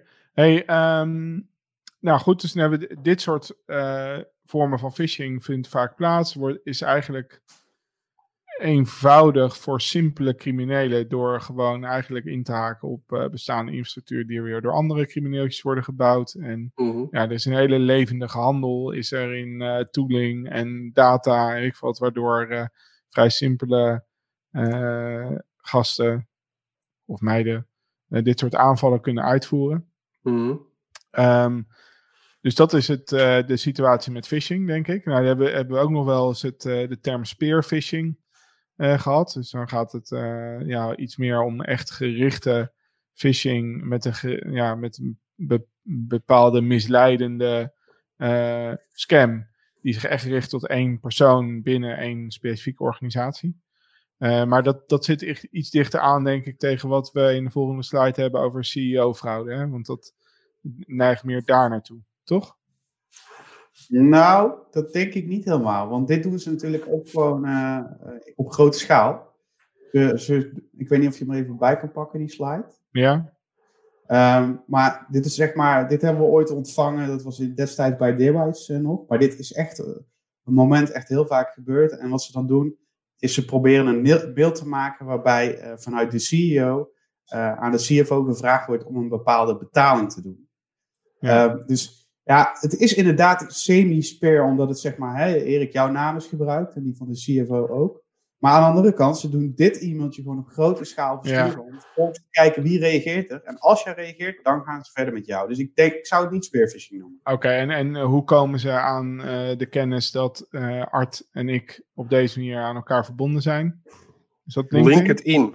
Ja, het wel. Lijkt me het meest, meest logische, ja. Ja, dus ze hebben geautomatiseerd of misschien één keer een, uh, een, een, een, database opgebouwd van uh, relaties tussen CFO's en CEO's, naam toenaam, e-mailadressen en dan uh, zetten ze een campagne uit. Daar komt het dan in feite opnieuw. Ja, ik, ik denk dat dit een, ik heb zo'n vermoeden dat dit een legertje, want wat we hier doen bij deze, hier hebben wij namelijk op gereageerd. Dat was best een hele leuke exercitie, zeg maar. We zijn gaan reageren en we zijn gaan, gaan, kijken van kunnen we achterhalen eh, wie de persoon is achter dat CEO XX het naven.com.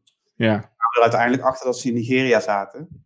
Ik heb in het verleden ook onderzoeken gedaan en ook dat wees allemaal naar Nigeria. Dus ik denk eerder dat dit een, uh, een groep mensen is die massaal dit soort mails stuurt. Ja. En als je hapt, dan gaan ze gewoon met jou mailen. Um, en ik, ja, helaas heb ik dit ook in het verleden, ook door die onderzoeken gezien, dat dit echt ook heel succesvol kan zijn. Want er zijn gewoon branches waarbij, want wat er dan werd gevraagd, hè, werd op een gegeven moment gezegd, nou, je mag het geld naar deze rekening in bijvoorbeeld Hongkong overmaken. En er zijn gewoon branches waarbij dat niet gek is. Dat dat gewoon kan. Uh, en dan wordt, ja, in sommige gevallen wordt helaas gewoon het geld overgemaakt. En dan is het gewoon, uh, gewoon weg. Soms wordt er zelfs meerdere malen geld overgemaakt. Dat is echt bizar. Uh, ja. Maar het is gewoon winstgevend wat dat betreft. Voor die gasten. Ja, ja. Oké, en volgens mij valt uh, de, de CEO-fraude, zoals we dat in Nederland noemen, is ook iets waar volgens mij best wel veel voor gewaarschuwd is uh, door de instanties. Uh, omdat er veel schade wordt veroorzaakt door dat soort gevallen. Ja. En ik, ik weet, ik me toen in de, in de, in de tijd waarin dat e-mailtje voorbij kwam, dus nog in de deerbaarheidstijd, dat, het, dat was net volgens mij in de, in de tijdgeest dat de FBI al gewaarschuwd had voor CEO-fraude of uh, business email compromise in die uh, tijd. Ja. Dat dat gewoon qua financiële schade eigenlijk de meest uh, duidelijk de meest of de grootste vorm van cybercrime was die ze in Amerika waarnamen. Ja, het, is, dus, het, is, het is natuurlijk ook super makkelijk om te doen. Ja. Uh, en uh, nou ja, als er dus met serieuze bedragen geschoven gaat worden, dan, dan is het, kan het best rendabel zijn. Kijk, hier gaat het om 19.000 euro. Uh, maar ja. volgens mij er, was, was er niet een directeur bij Pathé, de, de ja. die echt voor, voor meerdere ja, miljoenen. geld had lopen schuiven. En ik, ik zelf gebruik altijd als voorbeeld een um, Zwitserse firma. Die de, doen in, die maken onderdelen voor Boeing, vliegtuigonderdelen. En die hadden uiteindelijk geloof ik dat de nieuwe CFO kreeg, kreeg opdracht van de CEO en heeft een paar keer geld overgemaakt en uiteindelijk 50 miljoen plus ook ja. weggeschoven. Uh, Zo erg dat het, ik geloof dat het bedrijf had een omzet van 750 miljoen per jaar. Dus dan, dan is 50 miljoen is echt een uh, mega hap. En het moest ja. dus ook in de, in de, uh, de resultaten van het jaar was een, was een kopje 50 miljoen aan frauduleuze handelingen of zoiets moesten ze opnemen. Ja, nou, wat, eh, wat, ik wel vind, eh, ik weet niet hoe dat met jullie zit, maar het lijkt wel alsof het met vlagen is. Want nu hoor je er weer een tijd niks van. Het, het, ja. Uh, er nu een beeld of zo, dit soort... Uh... Ja, het gebeurt gewoon de hele tijd, maar het is, ja, je kan er niet de hele tijd over hebben. Ja, het is, ja precies. vanuit de media is op een gegeven moment één, is het dan een keertje besproken. En dan, uh, Maar um, kijk, wat, wat in het voorbeeldje kan er nog één keertje bij uh, op zich nog wel speelt, is dat um, het from-adres in dit geval is. Um, dus ik weet niet of we dit besproken hebben al, maar voor de, voor de mensen die niet kijken, dit is dus een, een, er is een e-mail in beeld. Die was gericht destijds aan mij. Dus aan Erik, uh, of sorry, die was nee. zogenaamd afkomstig van mij. Ja. Dus Erik Rammerswaal, dat was goed gespeld. Aan Art Laan, dat was uh, destijds de CFO van uh, Deerbytes. Ook correcte e-mailadres. En alleen het, mijn, mijn e-mailadres, het from-adres, was ceoxx.navar.com of never.com. Dus dat was nog redelijk eenvoudig herkenbaar als zijnde van nou, dit kan niet kloppen. Maar volgens mij komt het in de praktijk ook wel voor dat deze scams gebruik maken van um, gecompromitteerde accounts of een slecht geconfigureerde e-maildomeinen, zodat ze echt namens het echte e-mailadres of misschien namens het echte e-maildomein kunnen mailen. Is mijn ja. indruk, toch? Dus het, dat, en dan ja. wordt het een stuk lastiger. Ik heb ook wel inderdaad situaties gehoord uh, waarbij, waarbij ze dus dan in de mailbox zaten van een van de twee. Kijk, dat is natuurlijk ook vrij makkelijk. Hè? Je gaat op zoek naar uh, mailboxen, wachtwoorddumps, dus gebruiksnamen en wachtwoorden. En als je in de mailbox zit, ga je op zoek naar conversaties die gaan over een bepaalde transactie. En op het moment dat het gaat over het overmaken, dan haak je erop in. Dus op zich is dat ook, misschien, ik denk dat dat nog een effectievere manier is. Het verschil is wel dat je op dat moment, uh, uh, ja, dan moet je dus wel in accounts kunnen kopen. Dus je moet wel ja, dan pas je gewoon de, de factuur aan met een ander rekeningnummer. Ja, zet je wel een ander rekeningnummer. Ja, of gewoon in een mail. Hè, dat kan, uh, dus dan heb je nog meer inzicht. Dus dan lijkt het mij dat deze phishing-actie nog effectiever kan zijn. Ja, maar dan moet je wel continu gaan monitoren. Nu kan je gewoon letterlijk de opdracht geven, maak er geld over. Ja, maar hier moet je ook wel weer op LinkedIn kijken wie is de CEO, wie is de CFO. Is ook, uh, ja. Ja. ja, je kan natuurlijk ook gewoon een berg salesmensen pakken. En dan gewoon elke factuur die ze de deur uit doen, uh, uh, die, daar pas je het rekeningnummer aan. Dan heb je natuurlijk wel knaken. Veel effectiever, maar ik denk niet dat ze dat allemaal, uh, ik niet, denk niet dat ze allemaal breach compilation op hun PC hebben staan. hey, maar even kijken, dus als je, als het gaat om het echt het, het spoeven van een, van een e-maildomein, dus een bedrijfs e-maildomein, uh, dat, dat zit een beetje in deze hoek dan ook, denk ik. Uh, mm-hmm. Niet per se, want het is een, een breder probleem. Maar goed, dit kan wel het gevolg zijn uh, daarvan. Dus dat, dat er iemand echt een e-mail kan sturen die afkomstig is van, nou in ons geval. Mm-hmm. De maatregelen die, die dus ook in, in het kader van de, die BEC-fraude, Business Email Compromise fraude, heel erg worden geadviseerd, is vooral dat die beveiliging van e-maildomein uh, op peil te brengen met DMARC en uh, DKIM en uh, SPF, toch? Ja. Ja, ja uiteindelijk, um, als iedereen dat zou doen, dan hadden we misschien ook iets betrouwbare mail. Betrouwbaardere ja. mail. Um, maar ja, het ding is dat jij dat wel kan doen voor jouw domein. Dus ik, wij bijvoorbeeld voor Zolder.io hebben we DKIM ingeregeld, en we hebben SPF ingeregeld en we hebben een DMARC record die dan vervolgens zegt, nou als SPF uh, faalt, uh, dan uh, check dan of de DKIM correct was, de, de, signing. En als de signing dan toch nog correct was, dan laat het mailtje door.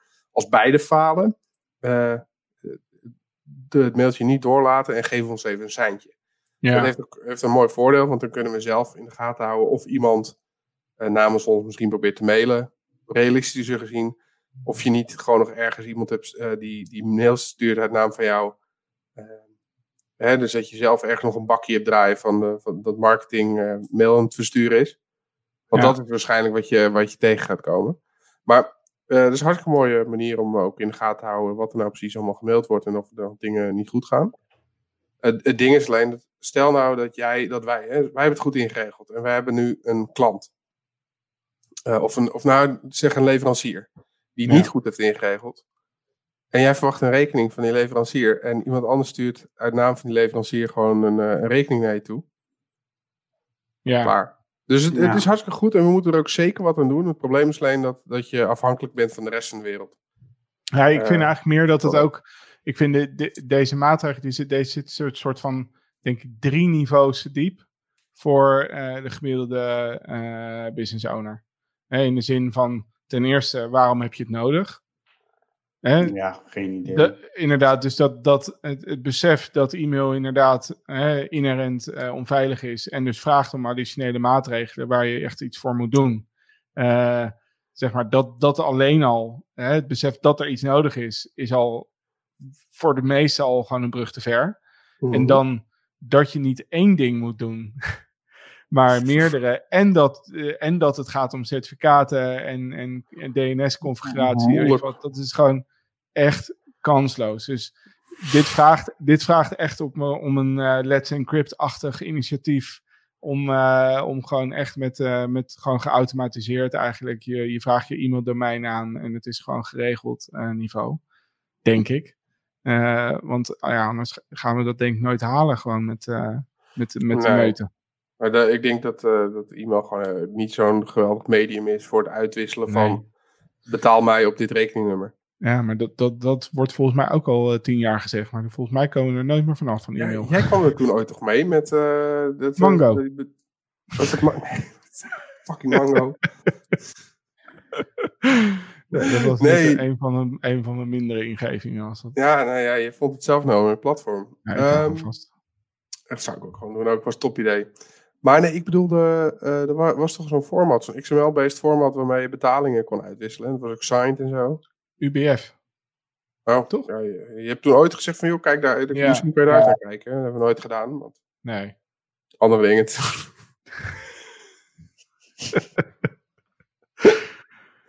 nee, goed, dat hebben we nooit gedaan. Maar, maar dat- is dat ooit nog wat geworden? Nee. Nee. Wie, moest het anders?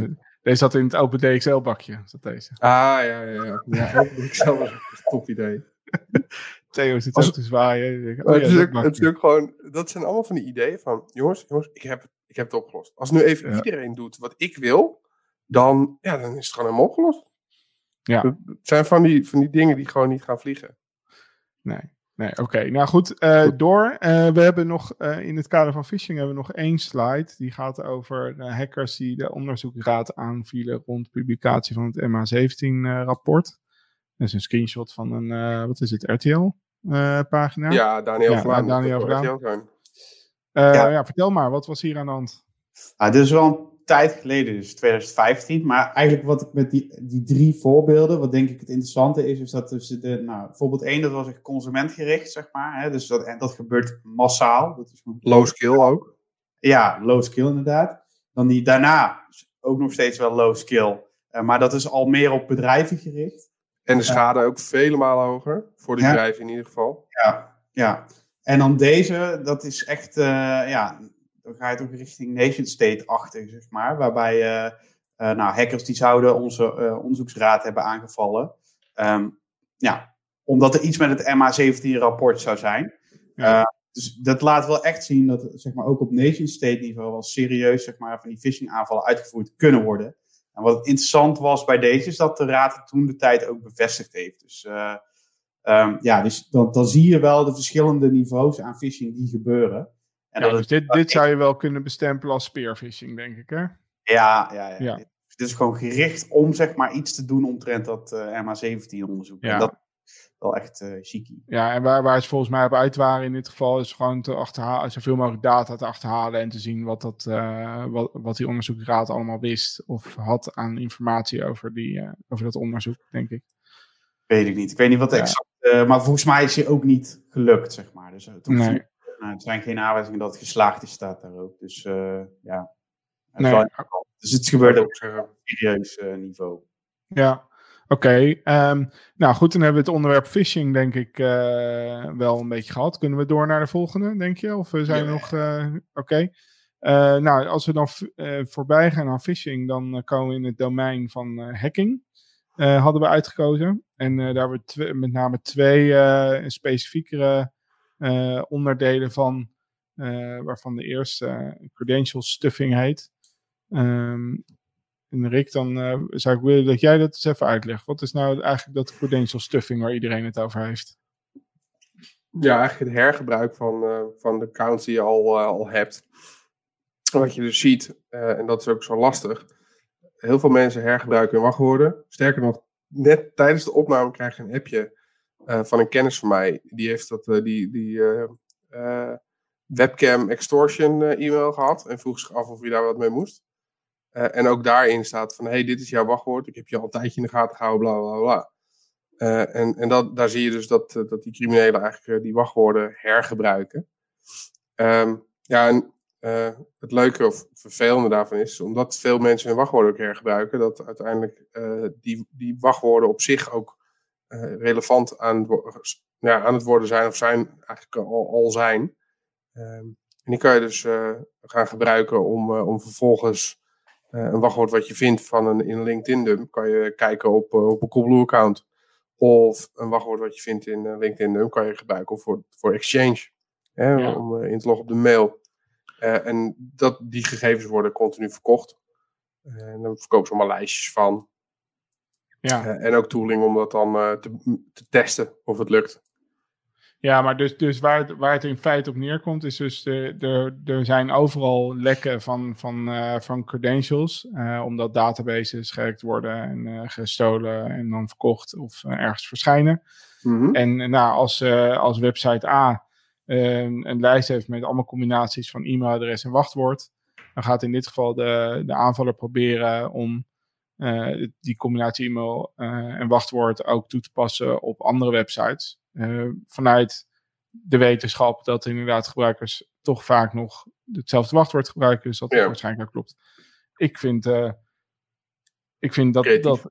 Nou, ik vind ook vooral die naam credential stuffing zo creatief. Dit is eigenlijk iets wat, wat in mijn optiek een vrij nieuwe term is. Ja. Maar het kan zijn dat ik uh, ouderwet begin te worden. Maar ik denk van, maar dit is toch al heel lang het probleem. Ja, volgens en, mij is die term ook niet zo nieuw hoor. Nee? Oké. Okay. Oké. Ja, geen idee. Maar is het dan misschien zo dat omdat er heel veel organisaties langzamerhand echt zwaar in de cloud zitten, dat het een groter probleem wordt? Is dat het dan misschien? Dat het in één keer. Nou ja, kijk, de... als alles natuurlijk aan internet hangt en overal. Uh, uh, hoe zeg je dat? Uh, als, als natuurlijk alles authenticeerbaar is vanaf internet, ja. dan wordt het natuurlijk wel relevanter. kan ik misschien zien wanneer het Wikipedia-artikel over credential stuffing is aangemaakt? Ja. Ja. Nou goed. Um, uh, nee, nee, nee. Ik zie in ieder geval 2017 zie ik referenties naar uh, over de term okay. Misschien wel eerder. Ja, maar het, het, grappige is, uh, je, hebt, je hebt er eigenlijk, want zoals ook net weer met phishing had je heel laag, la, laaghangend simpele aanvallen op particulieren, par aanvallen op bedrijven en uiteindelijk ook nog nation state aanvallen.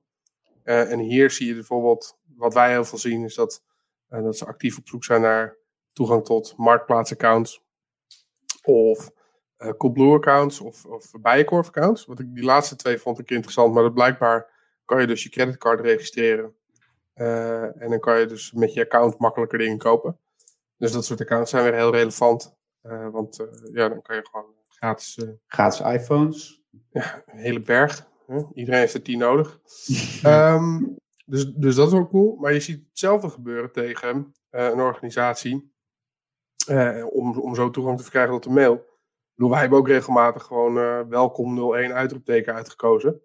En als je dan een dump had van, de, van alle mailadressen, dan en toch, elke keer dacht ik, nee, het gaat echt niet lukken. En dan toch lukt het weer, weet je wel. Ja. Mega kansloos. Ja, ja oké. Okay. Um, en, en als we het dan hebben over maatregelen, dan zou, dan zou dit misschien als het, als het dan wellicht misschien tegenwoordig op grotere schaal plaatsvindt, uh, vooral dus vragen om uh, multifactor authentication, toch? Ja, dus wel, ik denk wel gewoon hierdoor een, uh, een must-have geworden. Gewoon. Ja, maar wat, ja. misschien wel leuk ook even als onderwerp. Wat, wat vinden jullie in de praktijk nou de fijnste manier zelf van, van uh, multifactor? Ik vind die push-notificatie echt top. Ja, ik had, ik had laatst, ik ben een blogje dan over aan het schrijven. En ik, vind, ik ben echt een YubiKey-fan. Ik vind het echt super, super, super cool. Alleen het nadeel is, zeg maar, om dat, zeg maar, een fysieke sleutel, om die als tweede factor te gebruiken. Die heb ik dan aan mijn sleutelbos hangen. Het nadeel is, die sleutelbos ligt uh, altijd beneden. En mijn telefoon met de app, die ligt altijd naast me. Dus dan ga ik toch voor de telefoon met de app. Ja, en de app, hè, dus de, die push-notificatie, dat de, bedoel je met name op die van Microsoft? Microsoft ja. Authenticator? Ja, ja of Duo. Ja, die van Duo is inderdaad uh, is ook goed. Dus, zo, maar zolang het maar op je telefoon is. Want, ja, volgens mij, ING heeft het ook gewoon ingebouwd in de app. Uh, ja, dat je een bericht krijgt. die is echt heel vervelend. Ja, jij vindt het proces Ja, maar het, ja. Ja, omdat Ja, je maar zij doen- die pincode in moet toeken- tikken. Zij doen eigenlijk vier-factor authentication. Want je hebt dus je gebruikersnaam, je hebt je wachtwoord. Je Ja. hebt de tele- telefoon waarop de app staat. Ja. Die je ge- toegestaan hebt om, eh, om te mogen verbinden. En eh, dus die Mhm. push-notificatie. Als je de push-notificatie wilt kunnen bekijken, Je pincode dan nodig. heb je de pincode nodig. En dan, Nog een keer eh, pincode. heb je de, en dan heb je de push nog. Wat Dus- Maar dan moet je toch Waar je waar je- waar je op moet pincode drukken. klikken.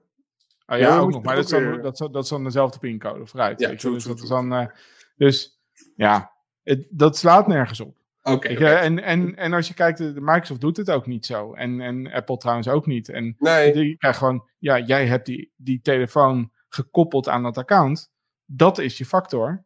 Ja. Eh, weet je, dat is je tweede factor. En ik stuur daar gewoon nu die push-notificatie heen. Dat is voldoende, eigenlijk. ja, Google, Google stuurt ook gewoon een berichtje van: hey, Ja. ben jij dit nu die inlogt? Ik vind dat, dat vind ik tot nu toe de makkelijkste manier. En het heeft ook een voordeel boven eh YubiKeys. Ehm, Die Eh, Theo heeft even een momentje ja. te... dat is wel leuk. Theo heeft de power, eerste PowerShell checks werkend op, op de testomgeving. Maar hij heeft nu hoofdpijn, dus hij gaat lekker wat, wat anders doen. Theo, Rusten, Theo. Vader, rustig Ja. Theo. Ehm, nee, maar eh, eh, die push-notificatie heeft ook een voordeel boven de YubiKeys. Ehm, namelijk, eh, ik krijg namelijk een melding actief op mijn device. Men, als, met een YubiKey eh, heb ik dat niet. Dus ik heb ook op het moment dat iemand mijn gebruikersnaam en wachtwoord heeft, eh, en dan krijg je in één keer een push-notificatie, dan weet ik ook van, hè, dat klopt niet. Maar Dus je hebt als het ware ook een soort, heeft ook een, een detectieve functie. Vind ik best wel chill. Maar dan heb ik er eentje terug, denk ik. Want Op Compie. YubiKey fanboy. een vrij zwak wachtwoord zetten. Dus eh bij wijze van eh, spreken de pincode 0000. Die is makkelijk te Hmm. onthouden voor de gebruiker. Ja. Ja. Vrij sterke authenticatie, want je hebt ook die key nodig, zeg maar. Dus op zich kan dat. Ja, het is ook echt wel een mooi spul ook verder. Alleen, wat jij zegt, hij ligt beneden.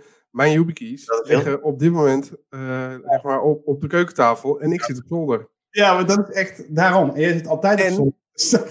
En, en ik ben te fucking gierig om die USB-C YubiKey te kopen. Hè, want ik wil hem krijgen van YubiKey zelf. Bij de stand in Food Security. Helaas gaat het niet door. Inderdaad, ik wil hem in mijn handjes gratis, want anders wil ik het niet. Maar ik heb dus geen USB-C. Dus ik heb ook beneden in de fruitmand heb ik zo'n USB-C naar USB-dongel, omdat ik anders niet eens bij kan. Weet je hoe vaak ik me heb zitten irriteren op de bank, omdat ik daarmee aan het kloten was? Het, Ja, maar- het is echt wel beter en het is ook wel veiliger of zoiets. Of misschien, weet ik eigenlijk niet. Maar gewoon, het is, het is praktisch niet handig. Wat, nou, maar wat daarbij ook nog wel belangrijk is dan hoe vaak je in moet loggen. Want ik heb bijvoorbeeld wel mijn YubiKey op mijn OnePassword. Want gelukkig vraagt hij niet heel vaak om in te loggen. Mhm. Dan moet je eigenlijk, als je een device enrolt, moet je één keer inloggen. Kijk, en dan die ene keer YubiKey. Ja, en, en elke x-tijd toch ook? Nee, bij mij Oh. niet. Hè? Want ik moet elke eh, zeg Ja, nee, jij, een jij, paar keer in de week moet ik wachtwoord intikken. ja, jij bedoelt wachtwoord intikken. Maar ik bedoel meer, zeg maar, als jij, als ik het nu op mijn PC eh, OnePassword download, aanmeld, moet de eerste keer moet ik de YubiKey gebruiken. Maar dus niet elke keer dat je je wachtwoord in moet tikken, hoef je je YubiKey te Nee. gebruiken. Nee. Ah, Oké. Oké. Anyway. verhaal. Eh, dus push notificaties zijn toch eigenlijk wel de, de bom. Eh, je, maar, ja, dus, hè, dus dat. En, En YubiKeys zijn een beetje kut. we hebben geen aandelen YubiKey. En we hebben ze ook, verkopen ze ook niet. eh, en ook niet eh, in Microsoft. En ook niet in, eh, waar hebben we nog meer geen aandelen in? Nou, in niks. Dus, Duo. eh, en ook niet in Duo, inderdaad. Dus eh ja, wij in zeggen gewoon wat we, wat we vinden. ja, en zolder. Ja, in Zolder, ja, daar waren we heel in. Ehm, volgende gaat eh, qua categorie hacking over exploits. En dan eh, maakt eh, het model, het datamodel van VeriSign, wat, we, wat we gebruiken, nog het onderscheid tussen verschillende soorten ICT-onderdelen die geëx- geëxploit kunnen worden, namelijk systemen, databases en netwerken. Maar goed, laten we zeggen eventjes voor het gemak exploits. Ehm, en hier gaat het specifiek eventjes over de VPN vulnerabilities die ik geloof aan het eind van vorig jaar heel erg eh, ehm, eh, de kop eh, opstaken. Mhm. Ja, volgens mij waren ze al. Het ding was dat ze, als ik me niet vergis, zijn deze gemeld in een talk. hacking like a nation state of zoiets. Van, op, op Black Hat. Ja, en daarvoor dus ook al gepatcht. Dus voor Black Hat zeg maar augustus. Dus dan waren ze daarvoor al gepatcht. En dat betekent ook daarvoor... eh, en, en toen werd het een probleem, zeg maar, volgens mij in september of oktober of zoiets. Me- Zoiets. Misschien ook einde jaar eh, zou wel eens kunnen. ja. Maar het was dus al best wel lang een probleem. Ehm, het was wel cool, want het is een bug in Pulse en in eh, Fortinet. eh, VPN appliances. En echt Ja. van die eh, niveautje hacking in, eh, in eh, 95, zeg maar. Het was echt... eh, volgens mij zijn het alle twee variaties op een eh, LFI, dus een Local File Inclusion eh, ding. Waarbij eh, door middel van een path reversal een foutje... Volgens mij bij de een kon je een foutje uitlezen, waar dan weer iets gevoeligs in stond. En bij die andere kon je een foutje includen en dan kon je iets uitvoeren, dacht ik. ja. Puntje bij paaltje waren echt van die, van die ja, leveltje simpele bugs. Eh, maar er werd dus heel veel op gescand. Eh, dat is ook best wel interessant, want eh, dat werd uiteindelijk ook heel veel gedaan door eh, onder andere de, de gasten, een affiliate achter Revel, de, de ransomware club.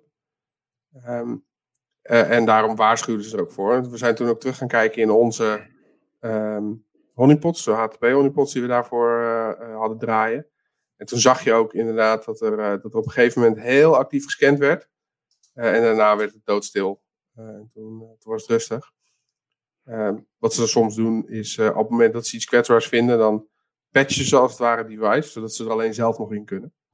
Uh, dat wel ja. Dat, dat Maar- vond ik wel briljant hoor, toen, ze- toen ik dat zag. Dat ik denk, Ja, Dat was toen bij Citrix, was dat eh Ja. Citrix eh net, net, En de deur achter je dicht doen, zeg maar. Ja, dat, ik vind het wel mooi dat je dan. Ja. eh, het was zeg maar. eh, eh, in principe was het gefixt, behalve als je een bepaalde eh, parameter zette. Ja. Gewoon een password, zeg maar. Password op de bug zetten. Die- Ja, hebt, ja, maar je hebt toch ook in dit soort eh, gevallen wel eens van die vigilantes die dan eigenlijk gewoon het hele, hele internet gaan fixen. die, Ja. inbreken en dan eh, updaten. Ja, toen die dude die, eh, die toen is gaan scannen voor eh, Chromecast. Heb je dat nog Ja. maar Oh ja. Nee. Ja, dat is helemaal uit de hand niet. Ja, dat liep helemaal uit de hand. Maar hij was ook, had ook nul opzek, dus ze wisten ook heel snel wie het was. En toen had hij eh, PewDiePie, YouTube's kanaal, uh, duwde die overal bij iedereen op zijn Chromecast. Oh ja, dat... eh, Want het was toen die, die dat was, eh, PewDiePie moest eerder zoveel volgers Ja. hebben dan een of ander Indiaas kanaal. Ik snap er geen reet van. Eh, ja. Maar goed. Wat ik eh, ook wel interessant vond aan die, eh, aan die VPN vulnerability specifiek, was dat eh, daar, weet je, de, de manier waarop ze gevonden zijn, is ook zo eigenlijk een soort van eh, de wereld op zijn kop. In de zin dat we weten dat er software kwetsbaarheden zijn. Weet je, we weten dat als er iemand gaat, naar gaat zoeken, dat ze, dat ze te vinden zijn. Mhm. Blijkbaar was er nog niemand die ooit de aandacht en de tijd had gestoken in die VPN-software. Mhm. Maar waarom zijn deze gasten dat nou wel gaan doen? Omdat ze ja, gewoon een leuke tolk wilden hebben voor Black Hat. Waarmee ze het podium zouden kunnen krijgen. Hè? Dus de Ja. RFP, de request voor eh, eh, presentations gaat open. Eh, mensen gaan nadenken, hmm, oké, hoe kan ik eh, toegang krijgen? Hoe kan ik een leuke presentatie daar geven en mezelf in de picture brengen? Mhm. Dat zou kunnen als ik een kwetsbaarheid in eh, VPN-software eh, zou kunnen vinden. Want dat, nou, als ik daarover nadenk, dan heeft dat gelijk, zou dat een hele grote impact hebben. Dus laat ik daar eens in gaan zoeken en kijken of het lukt. En hey, het lukt. En, en ik Ja, submit hem. Ik heb het ook. Dus, dus komt er eigenlijk op neer. De, de motivatie om het te zoeken is dus eigenlijk dus, is dus deze. Maar als maar voldoende mensen gemotiveerd worden om eh, dit soort onderzoek te doen, dan gaan we nog heel veel dingen vinden. Want het is, er is zoveel software die gewoon een theorie-onwijze impact kan hebben als daar kwetsbaarheid in zit. En die software, het is niet dat die software niet lek is. Het is gewoon dat het nog nooit iemand er eh, naar gekeken heeft, waarschijnlijk. Nou, dat maakt het, ook, maakt het ook tricky. Ik kan me toen nog eh, een onderzoek herinneren naar die eh Fortinet sandboxen. Van, eh, dat had op een gegeven moment dat Project Zero had, had, die, had daar eens naar gekeken. Ja, die hadden uiteindelijk een bugje dat, dat ze via oh ja, malware die IRC-verkeer vertoonde. Dat werd, werd behandeld door de sandbox, zodat het IRC-verkeer ook inzichtelijk werd in de rapportage. Eh, alleen er zat een bugje in, zodat ze, dus dat ze uiteindelijk via het IRC-verkeer konden ze de sandbox zelf hacken. Ja, Dus dat zijn weer van die, het zijn ook, ehm, dat je denkt, dit device is voor mij veiliger te maken. Net als een VPN. Ik bedoel, hè, dit device beveiligt de verbinding naar binnen toe. Eh, maar Ja. ook die, die spullenbol bevat gewoon heel veel kwetsbaarheden. Bedoel, wij hebben ook in het verleden een sandbox eh, uit elkaar eh, gehaald. Eh, die, ja, hè, de- daar hadden we ook remote unauthenticated root met verschillende bugs. ja, Eh, en dat was letterlijk een zaterdagavond hobbyen. Ja. Eh, ik heb toen later nog eens een keer gekeken, want ze hadden het gefixt. Eh, ik denk dat ze ook meer tijd hadden gestoken in het encrypten van de images. Om te zorgen dat je niet meer kon kijken of er iets kwetsbaar was. ja. Dus, dus, dus zie je dat dat soort... Er was een ontwikkelaar die dacht, ik heb, ik heb een oplossing. Ik crypt Ja. Godverdomme, Ja, ja, dat- aan het kijken, dat wil ik niet. Zodat ze dit kunstje nooit meer kunnen flikken. Ja, nou, dat, Ja, dat- serieus. Ja, Want uiteindelijk zat ik toen te kijken en dacht ik, ja, hoe ga ik dat nou weer eh, fixen? En hoe werkt dit met die encryptie en bla bla bla. Kost mega veel tijd. Ja. Terwijl te- daarvoor was het gewoon uitpakken en PPP-files bekijken en dan zien dat het één grote bak ellende was. nou goed. Hey, oké, dus als we eh, dus voorbij gaan aan hacking en de exploits, dan ehm, komen we in het eh, terrein van, eh, van de malware en ransomware. En nou, daar hebben jullie eh, toevallig gisteren een leuke presentatie over gegeven bij Ja. Fortinet. Dus we hadden een hele mooie actuele slide deck daarvoor paraat. En die begon met deze. En het is een beetje de mooi. historie, hè? Dat we dan beginnen met een hele mooie actuele slide deck en dat er dan Ucache in beeld Ja, staat. precies. Ja, die is niet zo Ja. actueel. Nee, nee, maar dit, dit was inderdaad een soort van begin voor ons ook. Waarbij eh, ransomware, we waren een beetje de, de, de, de ransomware door de jaren heen in de ontwikkeling. En waar het nu eh, is aanbeland, wouden we het over hebben. En toen gingen we daarover nadenken. Toen dachten we eigenlijk dat die, die locker-virussen, dus dat was nog geen echte ransomware, dat waren gewoon een soort berichtjes. dat dat misschien wel de, de, de origine was van, van ransomware. Waarbij je vaak vanuit eh, de FBI of de politie of vanuit Windows een melding kreeg van ja, je, je, je speel, jij hebt iets gedaan wat niet mag. Dus oeh. En door die angst probeerde je dan te verleiden om, eh, om te betalen. En er zat dan ook nog wel een component in om persistence eh, te houden. Dat als je hem opnieuw opstartte, dat het allemaal eh, nog wel werkte. Maar Ja. Dat, ja, dat, eh, in principe als je gewoon de juiste tooling kon vinden, dan kon je dat verwijderen en dan was het gewoon klaar. Dan had je er helemaal Ja. geen last meer van. Ja, want eh, dit noemden ze volgens mij scareware hè, in die tijd. Scareware. Ja, als term. ja V- VKV. eh, Ja, dat was het andere, want, die, want die, dat voorbeeld met die, eh nou, het politievirus. Mhm. ehm, er, wa- er waren volgens mij echt inderdaad meldingen die meer een soort van de indruk gaven dat er dingen als kinderporno of zo op je computer was gevonden. En dat je, dat je gearresteerd was of dat je gelokt was en dat je ergens kon betalen om, om, om, vrij, om vrij te komen of zo. Ehm, maar er waren ook inderdaad eh, voorbeelden dat er echt een soort van eh, scanner quasi liep, met, die allemaal geïnfecteerde bestanden had gevonden. En die zei dan, ehm, ja, we hebben deze bestanden gevonden en we kunnen ze ook verwijderen, maar dan moet je even de volledige licentie kopen en die kost eh, zoveel. En dan klikte je op dat knopje en dan betaalde je. En dan zei ze, ja, en nu is je computer weer schoon. Fijne dag verder, doei. En, en dan was eigenlijk iedereen blij. want, Ja, eh, maar, want je computer was schoon en ze hadden geld. En eh, ja, was oké, goede ja, maar service. als iedereen blij is, toch eigenlijk Ja. gewoon oké? Dat, dat was eigenlijk heel, heel, ja, heel, heel, ja, hoe zeg je dat? Prettige manier van cybercrime, zeg maar. Daar had niemand echt last van. Alleen, eh, ja, dat was, eh, daar trapte toch op een gegeven moment mensen niet meer in, blijkbaar. Dus ze moesten ze toch echt eh, de boel gaan lokken. Ja. Dus ze kwamen in het domein van de ransomware, denk ik.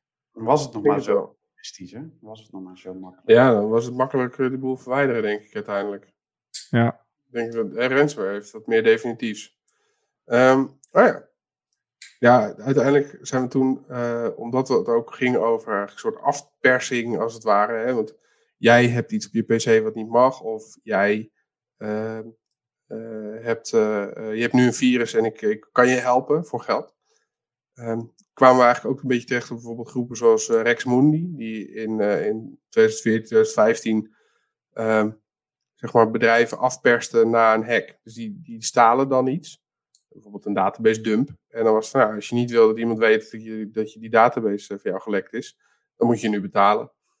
En, eh, en dan komen we nooit meer terug. En als je dan betaald had, dan waarschijnlijk kwamen ze een maand later gewoon weer aankloppen. eh, om, om toch nog een keer geld op te halen. Ja. Maar dat is in principe een, als, ik, als ik denk aan die politielokkers, zeg maar, dan, dan denk ik ook aan dit soort afpersing.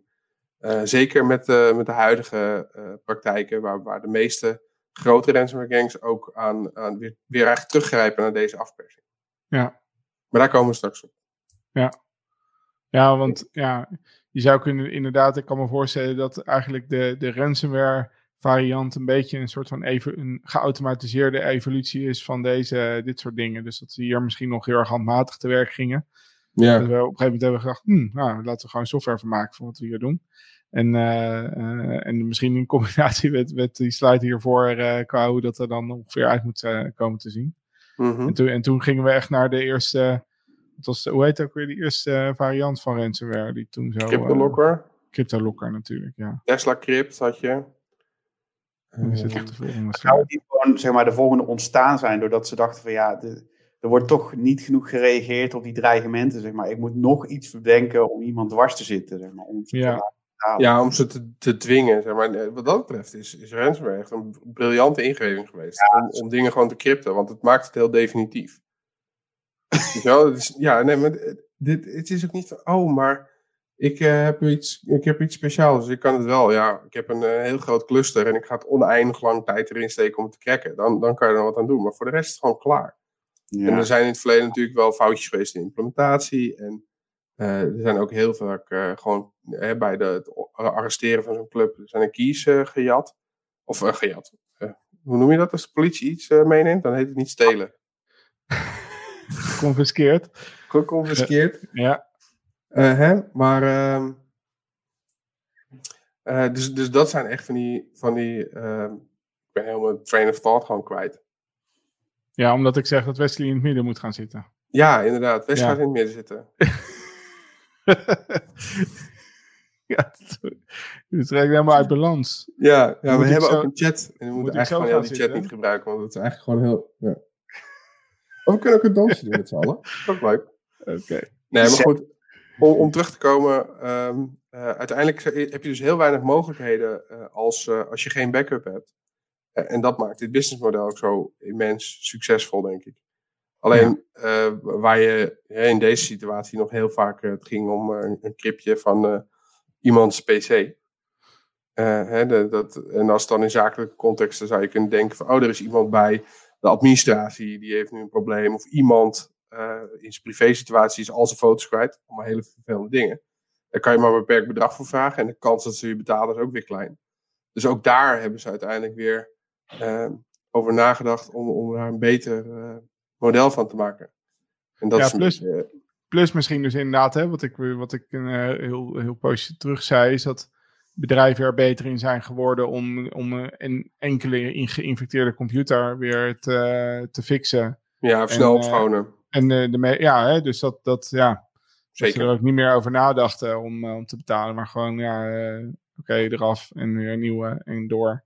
Ja. Eh, dus dat, dat het in die zin minder effectief bleek te worden. Mhm. Nou, dus dat denk ik wel. Ja. Wat- Wat ook nog een interessante variant was op deze, zeg maar, dat was toen een bug in de Synology NAS. Eh, en eigenlijk is dat de vorige, zeg maar, Oh ja.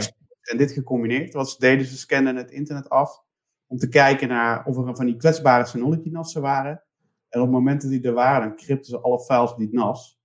Dat was ook wel een hele interessante variant op deze, zeg maar. Dus dat is niet eh, door middel van phishing op een PC komen, maar dat is ook gewoon het internet afscannen. En als een kwetsbare NAS aanwezig is, dan, eh dan crypt je gewoon heel die boel. Ja. Dat is ook een interessante variant. eh, en ik, ik, ik heb daar toen een keertje wat in moeten doen, zeg maar. Ik heb toen ook gecommuniceerd met die criminelen om uiteindelijk gedecrypt te krijgen. Het was best een interessante exercitie. Het was, eh, ze deden ook echt hun best zeg maar, om je te helpen. En je was daadwerkelijk aan het chatten. En uiteindelijk, want heel veel werkte niet in, een, in de, de ransomware, hebben ze een binary gegeven waarmee de files te decrypten waren. Dus ze deden alles om je te helpen als, eh, als klant zijnde toe de tijd. Dat is best Ja, dat was eh, inderdaad een dingetje. Hè? Dat, dat, dat de indruk in zijn algemeenheid bestond dat als je gewoon meewerkte met ze en betaalde, dat, dat je dan ook geholpen zou worden. Ja, ja, dat is eh, nog steeds wel een belangrijk, ja. eh, belangrijk ding hoor. Want je ziet bijvoorbeeld eh, de, de Raffle eh, Club, een van de clubs die, die zich heel veel richt op bedrijfsbrede aanvallen. Waarbij in, in een hele, heel bedrijf, of misschien zelfs een bedrijf, en alle klanten gepakt worden. Die, die refereren ook naar hun eigen betrouwbaarheid. uh, door te refereren naar uh, Coveware. Uh, Coveware doet, doet veel onderhandelingen in het geval van, van ransomware. En die refereren echt daarna van, kijk eens, bij ons zie je dat bij alle gevallen die Coveware heeft meegemaakt, onze decryptietooling goed werkte. En dat zie je bijvoorbeeld bij Ryuk, een andere club, zie je dat dat vaak niet werkt. Of, of vaker niet werkt. Uh, uh, dus die zijn een soort van minder betrouwbaar. Dus, dus die Revel is er echt blij mee dat iemand dat überhaupt bijhoudt. Ja. Dat ze daarmee aantoonbaar goede decryptie software leveren. Ja, ja, dat is ook belangrijk. Ja, precies. Ja, ja, ja. Als je criminelen niet meer kan uh, vertrouwen, wie kan je dan vertrouwen? Dan ja. zoek hoor, dan is het zoek. Ja, ja en toen kregen we de ransomware as a weapon. As a weapon, cyberweapon. Die, wat, wat, wat, we nu in beeld hebben, dat zijn de uh, beruchte um, uh, WannaCry en uh, NotPetya. NotPetya. Yes. 2017 hè, uit mijn hoofd, dat dat uh, speelde. Ja, zoiets. En uh, dat leek ransomware, maar dat was het eigenlijk helemaal niet. Nee. Nee, het was onder de rules van, van ransomware, maar het, het was uiteindelijk gewoon het, het crypte alles. Uh, ik geloof dat eentje die, eens, die crypte niet eens goed en die sloeg het op. En dan was het gewoon echt definitief kapot. Al waren er keys. Uh, ik weet niet of dat bij alle twee zo was, maar het was zeker niet de bedoeling dat het nog uh, terug te halen was. Um, en ik weet nog dat ik op een gegeven moment, we toen, ik zat toen in Den Haag, op het kantoor, weet je wel, en, bij Deerbytes. En ik weet nog dat we, volgens mij was dat NotPetya, en dat we die aan het draaien waren. En dat ik die, ik had een testnetwerkje gemaakt met twee Windows VM's. En er was net, hadden de Shadow Brokers hadden die, uh, die uh, uh, was de Eternal serie. Ja. Eternal Blue was inderdaad gedumpt. En ik, ik zat nog te kijken en ik zag al van die SMB3 berichtjes zelf voorbij komen. Dus ik dacht van ja, kan bijna niet dat dit niet die, die, die exploit gebruikt werd. Toen hebben we het nog getest en toen zag je inderdaad twee bakjes naast elkaar, andere wachtwoorden. en die, die begonnen in één keer, waren ze al twee crypted. Het was best wel cool om te zien hoe dat door, door elkaar heen kon vormen. Maar de schade was natuurlijk immens. Dat was de eerste volgens mij die echt ging wormen. Dat was echt wel dik, zeg maar. Dat het gewoon verspreid van computer naar computer in je interne netwerk.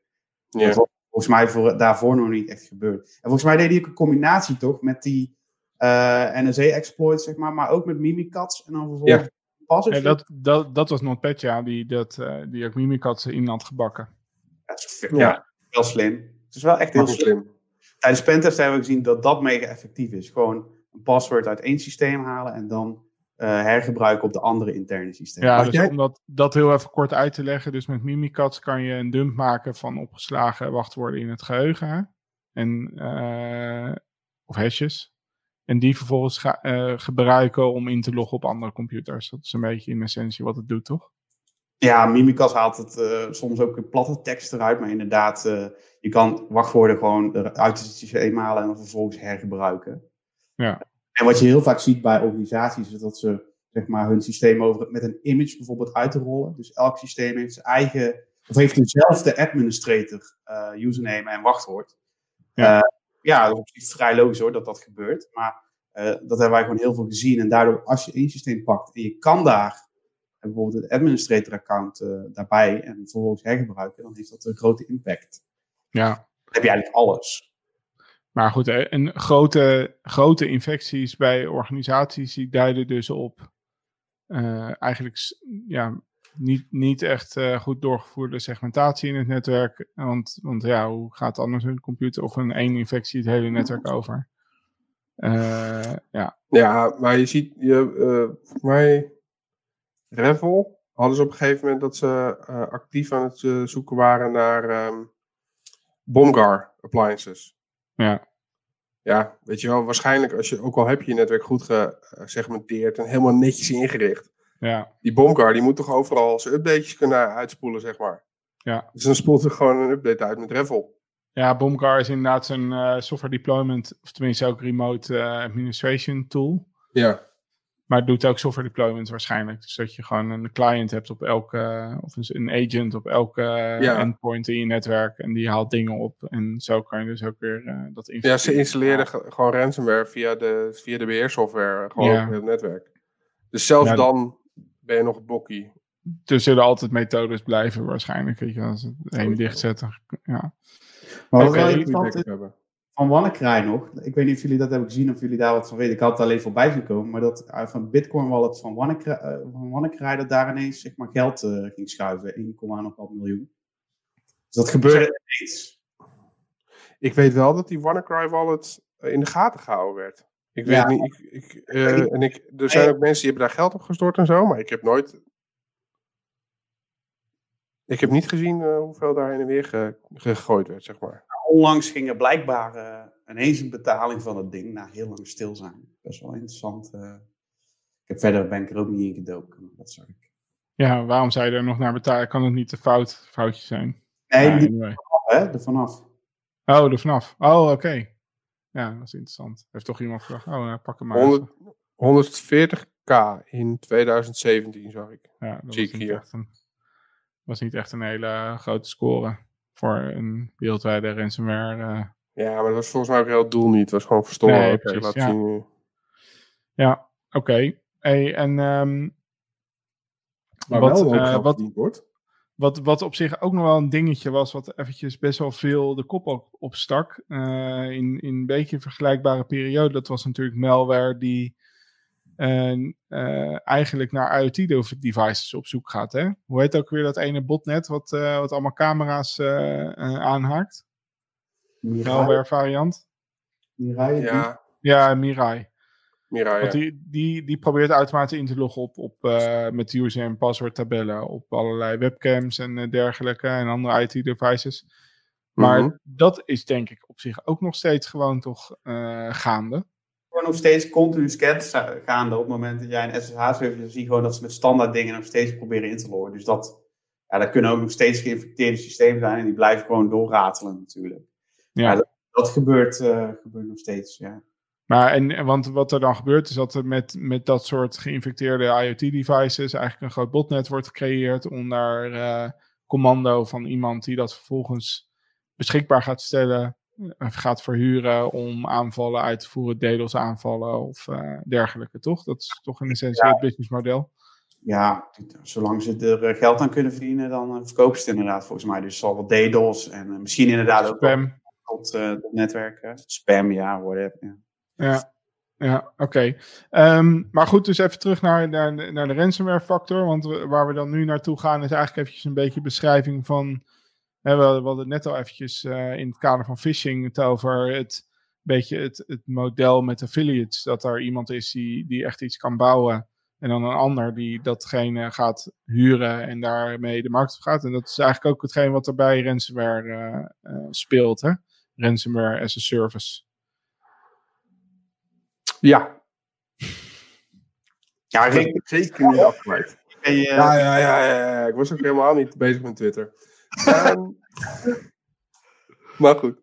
Nee, ja, eh, uiteindelijk had je natuurlijk eh, heb je een hoop ransomware eh, in, in codeformat. Gewoon op GitHub en die kan je dan kopiëren. En maak je dan je eigen ransomware variant van. Maar dat is dan vaak hele statische code. Die, die uiteindelijk, en dat is vaak een onder, onderbom van een researchproject, wordt dat dan ergens geüpload. Ehm, en een, een interessantere dienst eh, die, eh, die al langer actief is, is Ransomware Service, waarbij je gewoon eh, tegen een bepaalde fee je, je eigen verse samples continu kan ontvangen. En je kan ja, je, je, je geld kan verdienen. En het, het leuke of het interessante daarvan is, is dat je dus, zeg maar, je hebt een, een ransomware, een RAS-provider, die, eh, die heeft uiteindelijk de code, die maakt een, een, paneel eh, beschikbaar en die zorgt ervoor dat jij eh, je sampletje kan configureren. Dan kun je zeggen, ik wil zoveel geld ontvangen, ik wil dat het slachtoffer dit bericht eh, ziet eh, en ook kan betalen op deze manier. Zeg maar, al, al dat soort dingen instellen. Eh, nou, de RAS-provider zorgt dat dat soort software allemaal goed werkt. En dan kan jij als affiliate kan je, druk maken over het infecteren eh, van, eh, van vervolgens een hele hoop eh, slachtoffers. Eh, Ja. Maar de- ook, ook dat infecteren kan je weer inkopen, natuurlijk. Ik bedoel, hè, er is, overal is er een dienst voor eh, eh, in dit soort kringen. Eh, Ja. maar wat je dus ziet in, in wat meer premium eh, RAS, eh, RAS eh, clubs, is dat je als affiliate echt aantoonbaar ervaring moet hebben en ook moet kunnen laten zien dat je flink ja, grote hoeveelheid systemen kan, kan encrypten. Ehm, eh, en in die families waar, tenminste de familie waar ik dan heel veel naar gekeken heb, is Revel. eh, die zitten dan ook nog specifiek op eh, bedrijven. En dan een heel bedrijf in één encrypten. Er Ja. zijn nog wel affiliates die echt individuele bakjes doen. Die vragen ook wat lagere bedragen. Dan zie je het bedrag ook, het, ran- het ransom demand naar 600, 700 gaan. Ja. Maar op die, op die grote schaal, dan gaat het echt over honderdduizenden of zelfs miljoenen dollars tegelijk. Ja. Ehm, en dus, er, moet, er zit best een vertrouwensrelatie in dat hele model, want dat geld gaat uiteindelijk naar de RAAS-provider. Ja, Dus die ontvangt ze knaken en het percentage dat van tevoren is afgesproken, wordt aan jou eh, uitbetaald.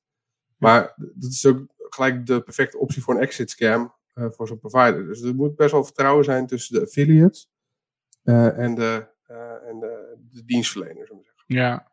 En het gaat allemaal met bitcoin.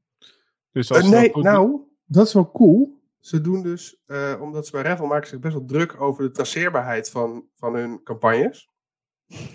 Eh, dus hebben ze nu, eh, krijg je 15 of 10% korting als je in Monero betaalt in plaats van Bitcoin.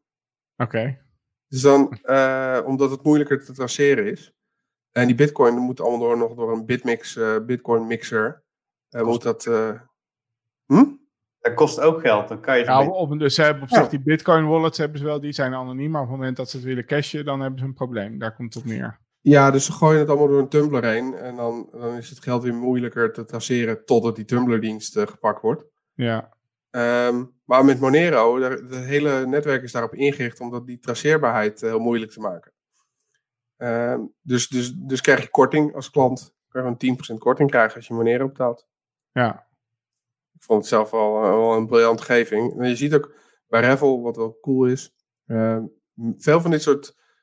Eigenlijk op het moment dat je malware aan het bekijken bent en je gaat verschillende ID's tegenkomen, eh, dan is dat heel vaak een indicatie dat het een dienstverlenend platform is. Dus dat je meerdere affiliates hebt. Want je wil namelijk, als, jij, als, als provider, wil je uit, uit elkaar kunnen houden van, oké, Erik heeft 10 verdiend en Wesley 15. Weet je wel? Dus je, dan moet ik op een of andere manier weten, wat is, zijn Erik's infecties, wat zijn Wesley's infecties. ja, Ehm, nou, dat was bij Revel ook heel lang zo. En het was gewoon een oplopend nummer, dus je kon een beetje ook een beetje kijken hoe- hoeveel, hoeveel mensen daar nou aan meewerkten. Eh, en nu in ene hebben ze, maar nee, het is ook niet nu, het is een paar maanden geleden, maar zijn ze geswitcht en eh, zijn ze eh, hashes gaan gebruiken die continu wisselen. ja, Dus alleen als je het RAAS-platform pakt, kan je ook echt precies zien welke affiliates wat hebben gedaan. Terwijl daarvoor kon ik gewoon zien van, oh, affiliate 4 is super actief, die heeft al heel veel campagnes gedraaid. En nu heb ik gewoon, ja, ik heb geen idee meer. Maar dat was eigenlijk toch, eh, dat is net gebeurd nadat jij een publicatie had gedaan omtrent, hé, hey, dit kan ik zien, toch? Ja, klopt. Maar ik weet niet of dat verband met elkaar, want er zijn best wel wat bedrijven die daar naar gekeken hebben natuurlijk. Dat weet je niet, maar het zou dus wel kunnen. Ja. Het zou zeker kunnen, ja. Zo cool, dan heb je wat verbeterd aan Revel. Kut saai. yay. Eh auw. Nou, ik, het- Ja, compliment zien, denk ik dan. Nou, maar, maar het is wel interessant hoor, want je ziet dat bijvoorbeeld Revel als provider heel veel tijd daarin steekt om eh, dat allemaal zo anoniem mogelijk eh, te maken. Ja, om hun affiliates als het ware te beschermen. Maar ik weet niet of de, dat hebben we volgens mij niet in de slide deck zitten. Maar je ziet ook eh, de, op, eh, op XSS eh, vragen ze, heeft Revels een, een thread met, met de aanbieding. Dus wie wil met ons werken? Wij, wij hebben een private crypto programma. En daar zie je ook dat ze zeggen van ja, als je met ons wil werken, moet je eh, aantoonbaar vijf jaar ervaring hebben. En je moet Russisch spreken. En je mag niet in, in de CIS, dus in de Commonwealth of Independent States, mag je niet actief eh, zijn. Dus eigenlijk alle Russische grondgebieden. ja, Eh, inclusief Syrië en eh, Oekraïne. Dus eh, niet echt alleen Russisch grondgebied, maar ook vrienden van misschien. Oekraïne is volgens mij niet helemaal vrijwillig. Maar ja, ze hebben in ieder geval geen last meer van ransomware. nee. Hè? Nee, want dat, dat, dat is op zich nog steeds wel de situatie, toch? Dus je bij die grote, echt, die echte grote cybercrime as a service providers, die echt succesvol zijn en lange tijd eh, actief zijn, dat, dat, dat eh, een patroon lijkt te zijn dat ze die eh, regio eigenlijk niet pakken. Ja.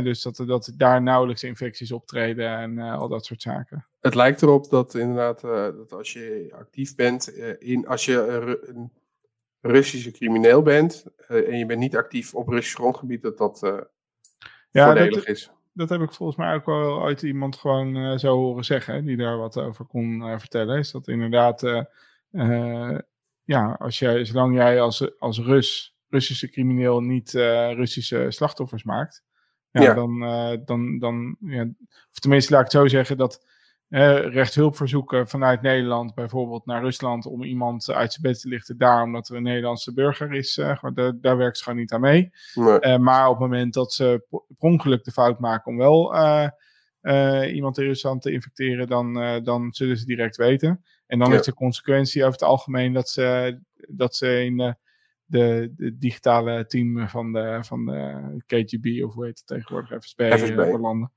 Um, ze, ze, um, je ziet, ik heb toen op een gegeven moment uh, de infecties van Reffel in de gaten gehouden. Dus we, we konden door, door middel van sinkholing konden we zien uh, hoeveel infectie ongeveer. En, en op basis van GeoIP kon je kijken waar dat dan plaatsvond. Ja. En dan zag je de hele wereld uh, als het ware allemaal stipjes. en heel Rusland was gewoon één groot zwart gat. Daar zag je ja. helemaal niet zo heel veel infecties. wel een paar. En, en, dat was dan wel interessant, want is dat dan testverkeer uit Rusland. Hè, zijn dat dan, want als je in debug-mode stond, het sample, uh, dan uh, negeerde hij de keyboard uh, check. Dus hij controleerde dan de toetsenbordinstellingen of die, als het dan een bepaald Cyrillisch bijvoorbeeld, dan zou die uitgaan. Behalve in testmode. Dan zou de ransomware gewoon doorlopen. Dus ja. Het, dat kan testverkeer zijn. Het kan ook zijn dat jij natuurlijk op zakenreis bent en dat je synchroniseert met, uh, met kantoor en uh, je krijgt uh, een GPO gepusht die, die Revel pusht. Ja, als jij toevallig op zakenreis bent in Rusland, dan kan je natuurlijk ook. Dus het was, het was niet helemaal duidelijk waarom dat verkeer, maar ja, als je dat vergeleek met de rest van de wereld, dan had Rusland helemaal nergens last van. Nee, nee. Maar, maar die club, want je hebt Revel en daarvoor had je Gantcrab en die hebben ook weer een relatie met elkaar. maar dat soort, en dat soort clubs, gewoon raasdiensten überhaupt. Dat is meer een, het feit van dat je, dat je die software kan inkopen. Maar wat je nu ziet, is dat, die, dat de betere clubs, die uh, richten zich ook niet meer op jouw PC of mijn PC, maar op hele netwerken tegelijk. Ja. En als het even kan, uh, een, een service provider, want dan kan je ook gelijk alle klanten van die service provider pakken. Ja. En, en dat, die, die hele, dat hele, die, die switch in dat businessmodel is natuurlijk super interessant. Ja. Want er wordt gewoon veel meer geld verdiend. Dus je, je pakt in één, pak je, er was op een gegeven moment een uh, hosting provider in uh, Frankrijk gepakt. Ja, dan zie je, dan zie, dan zie je echt alle klanten van die, van die toko worden ook gepakt. Uh, ja. ja, en dat maakt ook dat als jij als dienstverlener moet gaan uitleggen aan jouw klanten van ja, sorry, ik had het niet helemaal goed gedaan en nu zijn je bestanden weg. Dat maakt natuurlijk het motiveren om te betalen ook vele malen hoger. Ja, en uh, hoe, hoe um, wat ik me nog afvroeg, is misschien nog goed om even bij stil te staan van hebben wij zicht op wat nou uh, doorgaans de meest voorkomende manier is waarop ze die malware proberen te verspreiden naar, naar de slachtoffers? Is dat vooral nog e-mail of? Nou, je hebt heel veel verschillende affiliates. Dus ja. het is niet meer in ieder geval, de, de ransomware zelf is gewoon ransomware. Dus stel nou dat ik het jou nu zou mailen, dan raak je op PC gekript, is, is het feestje over. Er zit geen ja. self-spreading functionaliteit in. Dus er zitten nu ook mensen achter die in één keer wel weten waar ze het over hebben. Uh, ja. En die dus uh, actief een heel netwerk eerst in, uh, binnendringen, alles pakken. En dan gaan ze op een gegeven moment crypten. Maar sommigen wijden ook eerst nog die backups. Dat is helemaal vervelend. Maar, dus dat betekent ook dat het in ene waar je voorheen gewoon een mailtje stuurde en dan was het gecrypt en dan was, was het klaar. Is er nu wel een hoop meer skill aan verbonden. Ja. En uh, kijk, uh, in het geval van bijvoorbeeld Revel, dat, dan heb je echt een, een, affiliates. En de ene affiliate is hier goed in, de andere is daar goed in. En zo, zo werken ze allemaal op verschillende manieren. Uh, maar je ziet wel dat bijvoorbeeld dat, dat het aanleveren van bijvoorbeeld. Je hebt, je hebt, je hebt UAS RDP-shop. Het is zo'n, zo'n, daar kan je toegang kopen tot RDP, gehackte RDP-bakken. Ja, dat zijn platformen die worden in één keer populairder. Want ja. als, als jij natuurlijk op voorhand gewoon kan zoeken van hé, hey, dat is van dat bedrijf, daar kan ik toegang uh, toe kopen. voor een paar euro. dan kan je daarna proberen om dat uit te bouwen. of of de Azurult logs. Azurult is een password stealer. Ja. Ja, die, die, wordt gewoon op hele grote schaal verspreid. En die wordt misschien een keer met mazzel bij een bedrijf naar binnen gefietst. Maar ja, als jij natuurlijk in die logs een beetje goed kan zoeken, uh, dan uh, voor je het weet heb je misschien weer toegang tot een bedrijf gekocht. Uh, zo, nee, dus, maar zo hebben ze allemaal een eigen werkwijze. Er, wordt, er werd gescand door Jenkins machines, die, die VPN-bakken. Dat is weer een affiliate waarschijnlijk die daar handig in is. Die denkt, nou, dat ga ik doen. Dat is mijn ja. niche. Ja. Dus er is niet echt één manier hoe ze binnenkomen. Maar uh, wat, wat je wel veel ziet, is dat ze dus uh, daar, daarna uh, een hele, zeg maar een hele netwerk pakken. En niet meer Ja.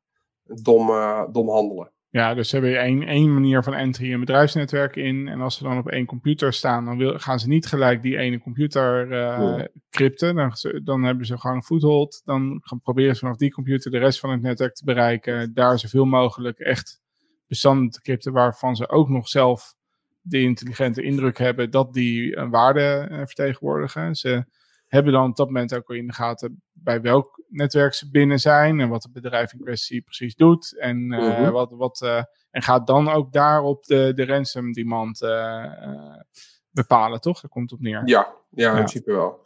Kijk, ik, hoe ze uiteindelijk tot het bedrag komen, weet ik niet.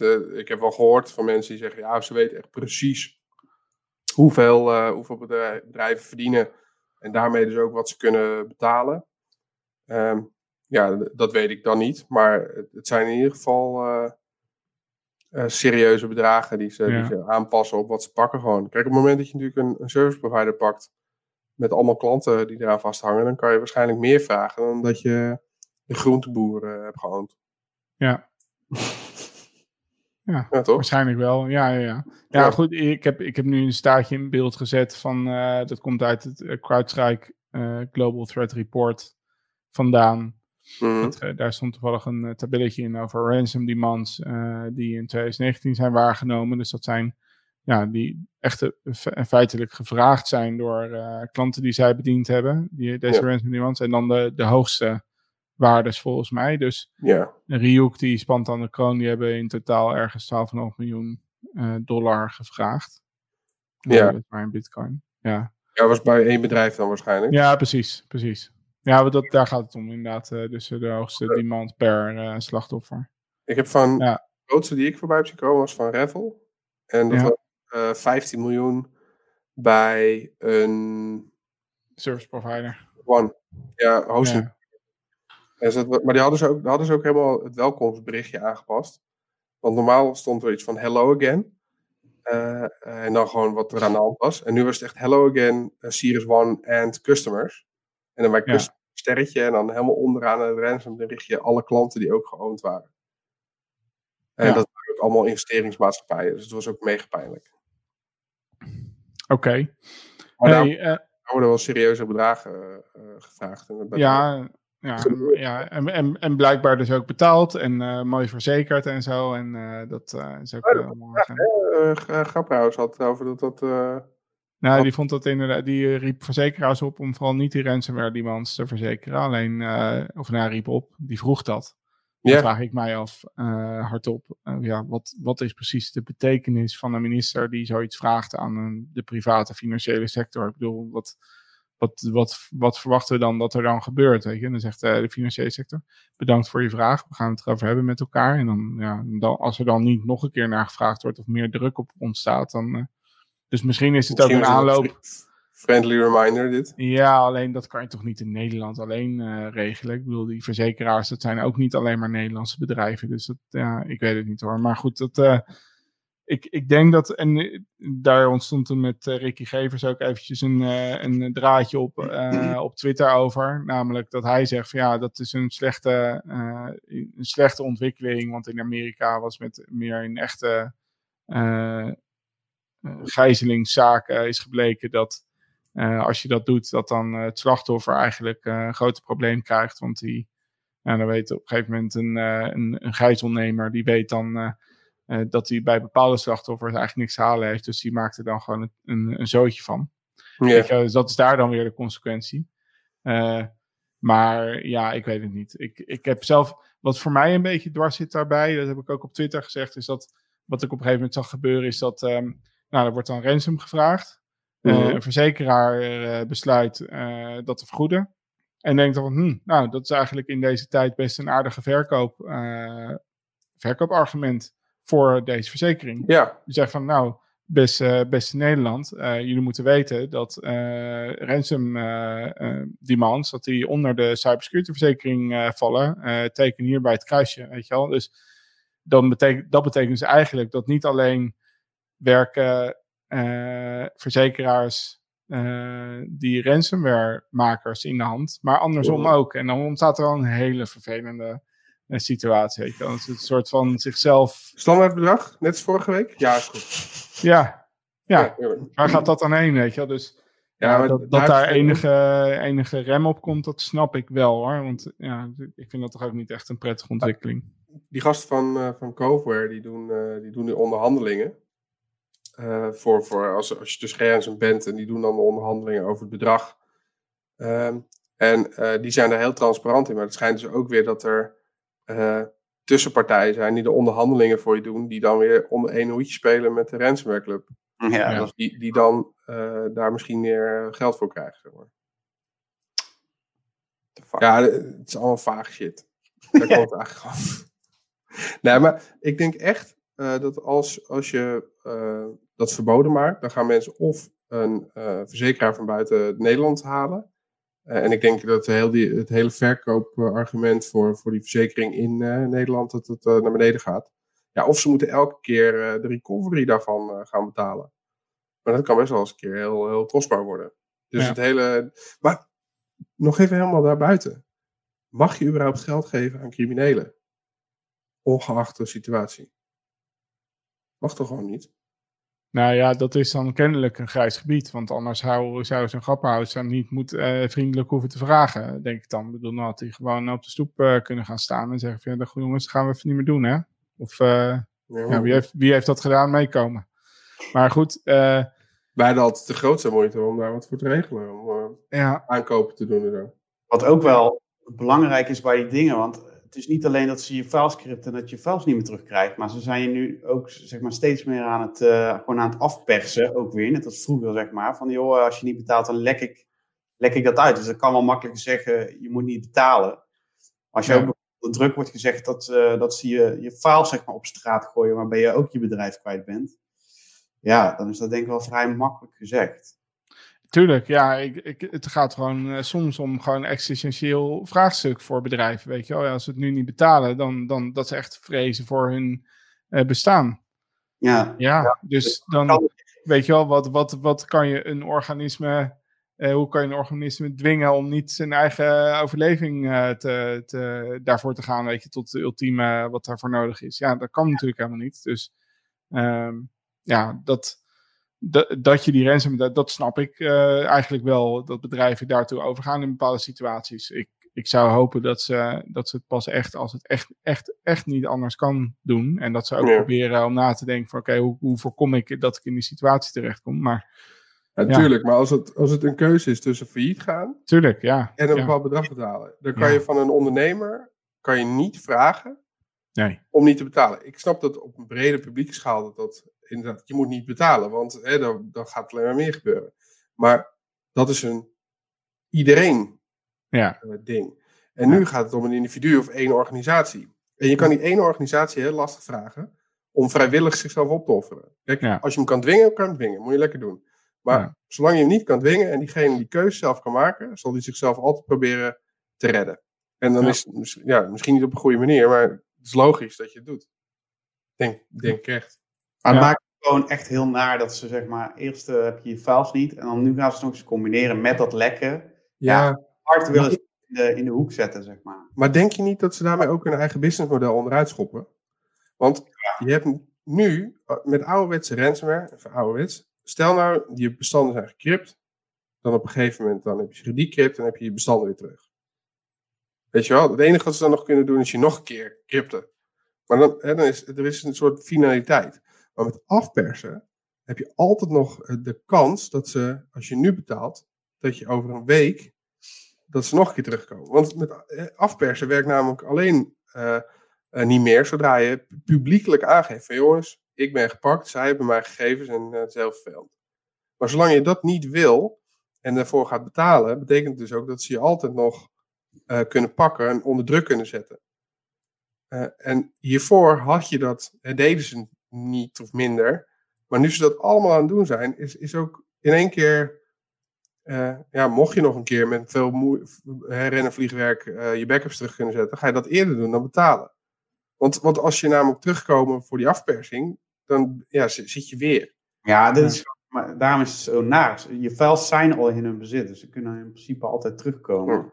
Ja. Als het je aller, allerlaatste ding is, ja, dan eh, ga je natuurlijk... Wel tof trouwens, het Revel eh dump blog, waar ze dus al die, eh, zeg maar, al die gegevens van die bedrijven dumpen, eh, heet Happy Blog.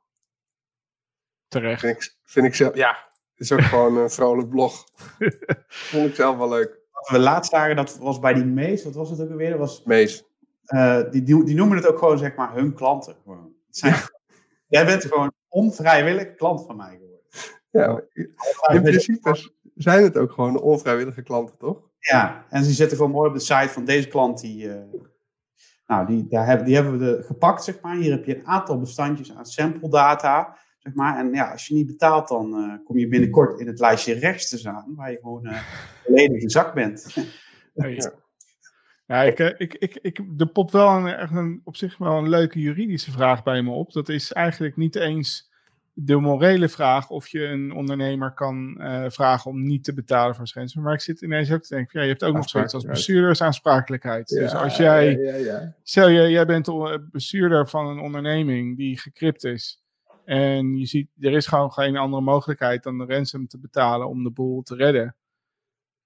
Ben jij dan aansprakelijk als je ervoor kiest dat niet te doen en vervolgens gaat je bedrijf ten onder? Weet je? Dus ik denk het bijna wel. Dus, maar dat is wel een leuke vraag. Misschien, misschien ook een afsluitende vraag. Want we gaan inmiddels eh, over de, zijn ruim over de twee uur heen eh, met Kijk. ons. eh, het is natuurlijk een heel, echt een heel favoriet onderwerp. Dus is niet gek dat het wat langer uitloopt. Ehm, maar misschien een afsluitende vraag om mee te nemen naar onze luisteraars. Van wat denken jullie, hoe zit het met bestuursaansprakelijkheid bij het betalen van, of niet betalen van, van de ransom demands? Toch? Vrijwillig kiezen om failliet te gaan, zou je het bijna Ja. kunnen noemen. Hmm, klinkt niet als eh, iets wat, eh, wat gedoogd wordt, lijkt mij. Ik ben benieuwd. Wes, wat denk jij? Eh, ja, ik heb werkelijk, ik weet het niet. Ik eh, denk, ja, als je het makkelijk kan, zeg maar, weet je, als dat nog een mogelijkheid is om het te redden, dan denk ik Ja. dat het een probleem kan zijn, ja. Als je dat kan handelen, die klap, en dat je daar nog door zou kunnen draaien. Maar ik weet niet of onwettig handelen om je bedrijf te redden überhaupt eh, mag. Want volgens mij mag je gewoon, dat is de tweede vraag. Hè? Als, ik, als Erik vraag mag stellen, mag ik dat ook. Eh, dan, dan mag je überhaupt die gasten betalen. Je kan toch niet Ja. medeplichtig, je bent toch gewoon medeplichtig? Of, of zie ik dat het, het lijken dus conflicterende eh, wetten te zijn in deze. Ik ben benieuwd. Ben je medeplichtig dan? Ja, hoezo? Jij geeft toch gewoon eh, geld aan een criminele organisatie? Ja, dus, Die- die- dat, Je doet verder geen, je doet geen stra- eh, ding, zeg maar, wat strafbaar is op zich. maar ik dacht dat het strafbaar was om überhaupt geld te geven aan criminelen voor, voor de... Het is geen sponsoring, het is een afpersing. Nee, ja, hey, Even- Stel, we vergelijken het even. Mes onder een je soort keel. crowdsourcing is het. Mes onder je keel. Als je dan geld geeft, dan ben je natuurlijk gewoon slachtoffer. Tuurlijk. Ah, ja. Dus in dit geval waarschijnlijk ook. Dan trek ik mijn vraag in. Want Wesley had gewoon al het antwoord. In plaats van dat hij dat dan eerst geeft. Dat ik die vraag helemaal niet hoef te stellen. Nou, als we vragen gaan stellen en die aan je gaat trekken, dan is dat het eh, indicator dat het eh mooie tijd is om af te sluiten. Wou ik Dus, zeggen. eh, we vonden het weer leuk volgens mij om dit te doen. En eh, de volgende keer, eh, ik weet niet meer precies waar we het over gaan hebben, maar eh, dan komt hij weer online. Dus eh, hartstikke bedankt voor het luisteren, kijken en eh, deel, like en eh, win stickers. Ja, een kusje van Wesley. Wesley Kusje van Wesley. persoonlijk een kusje brengen. Oké, later allemaal. Doei. Hoi.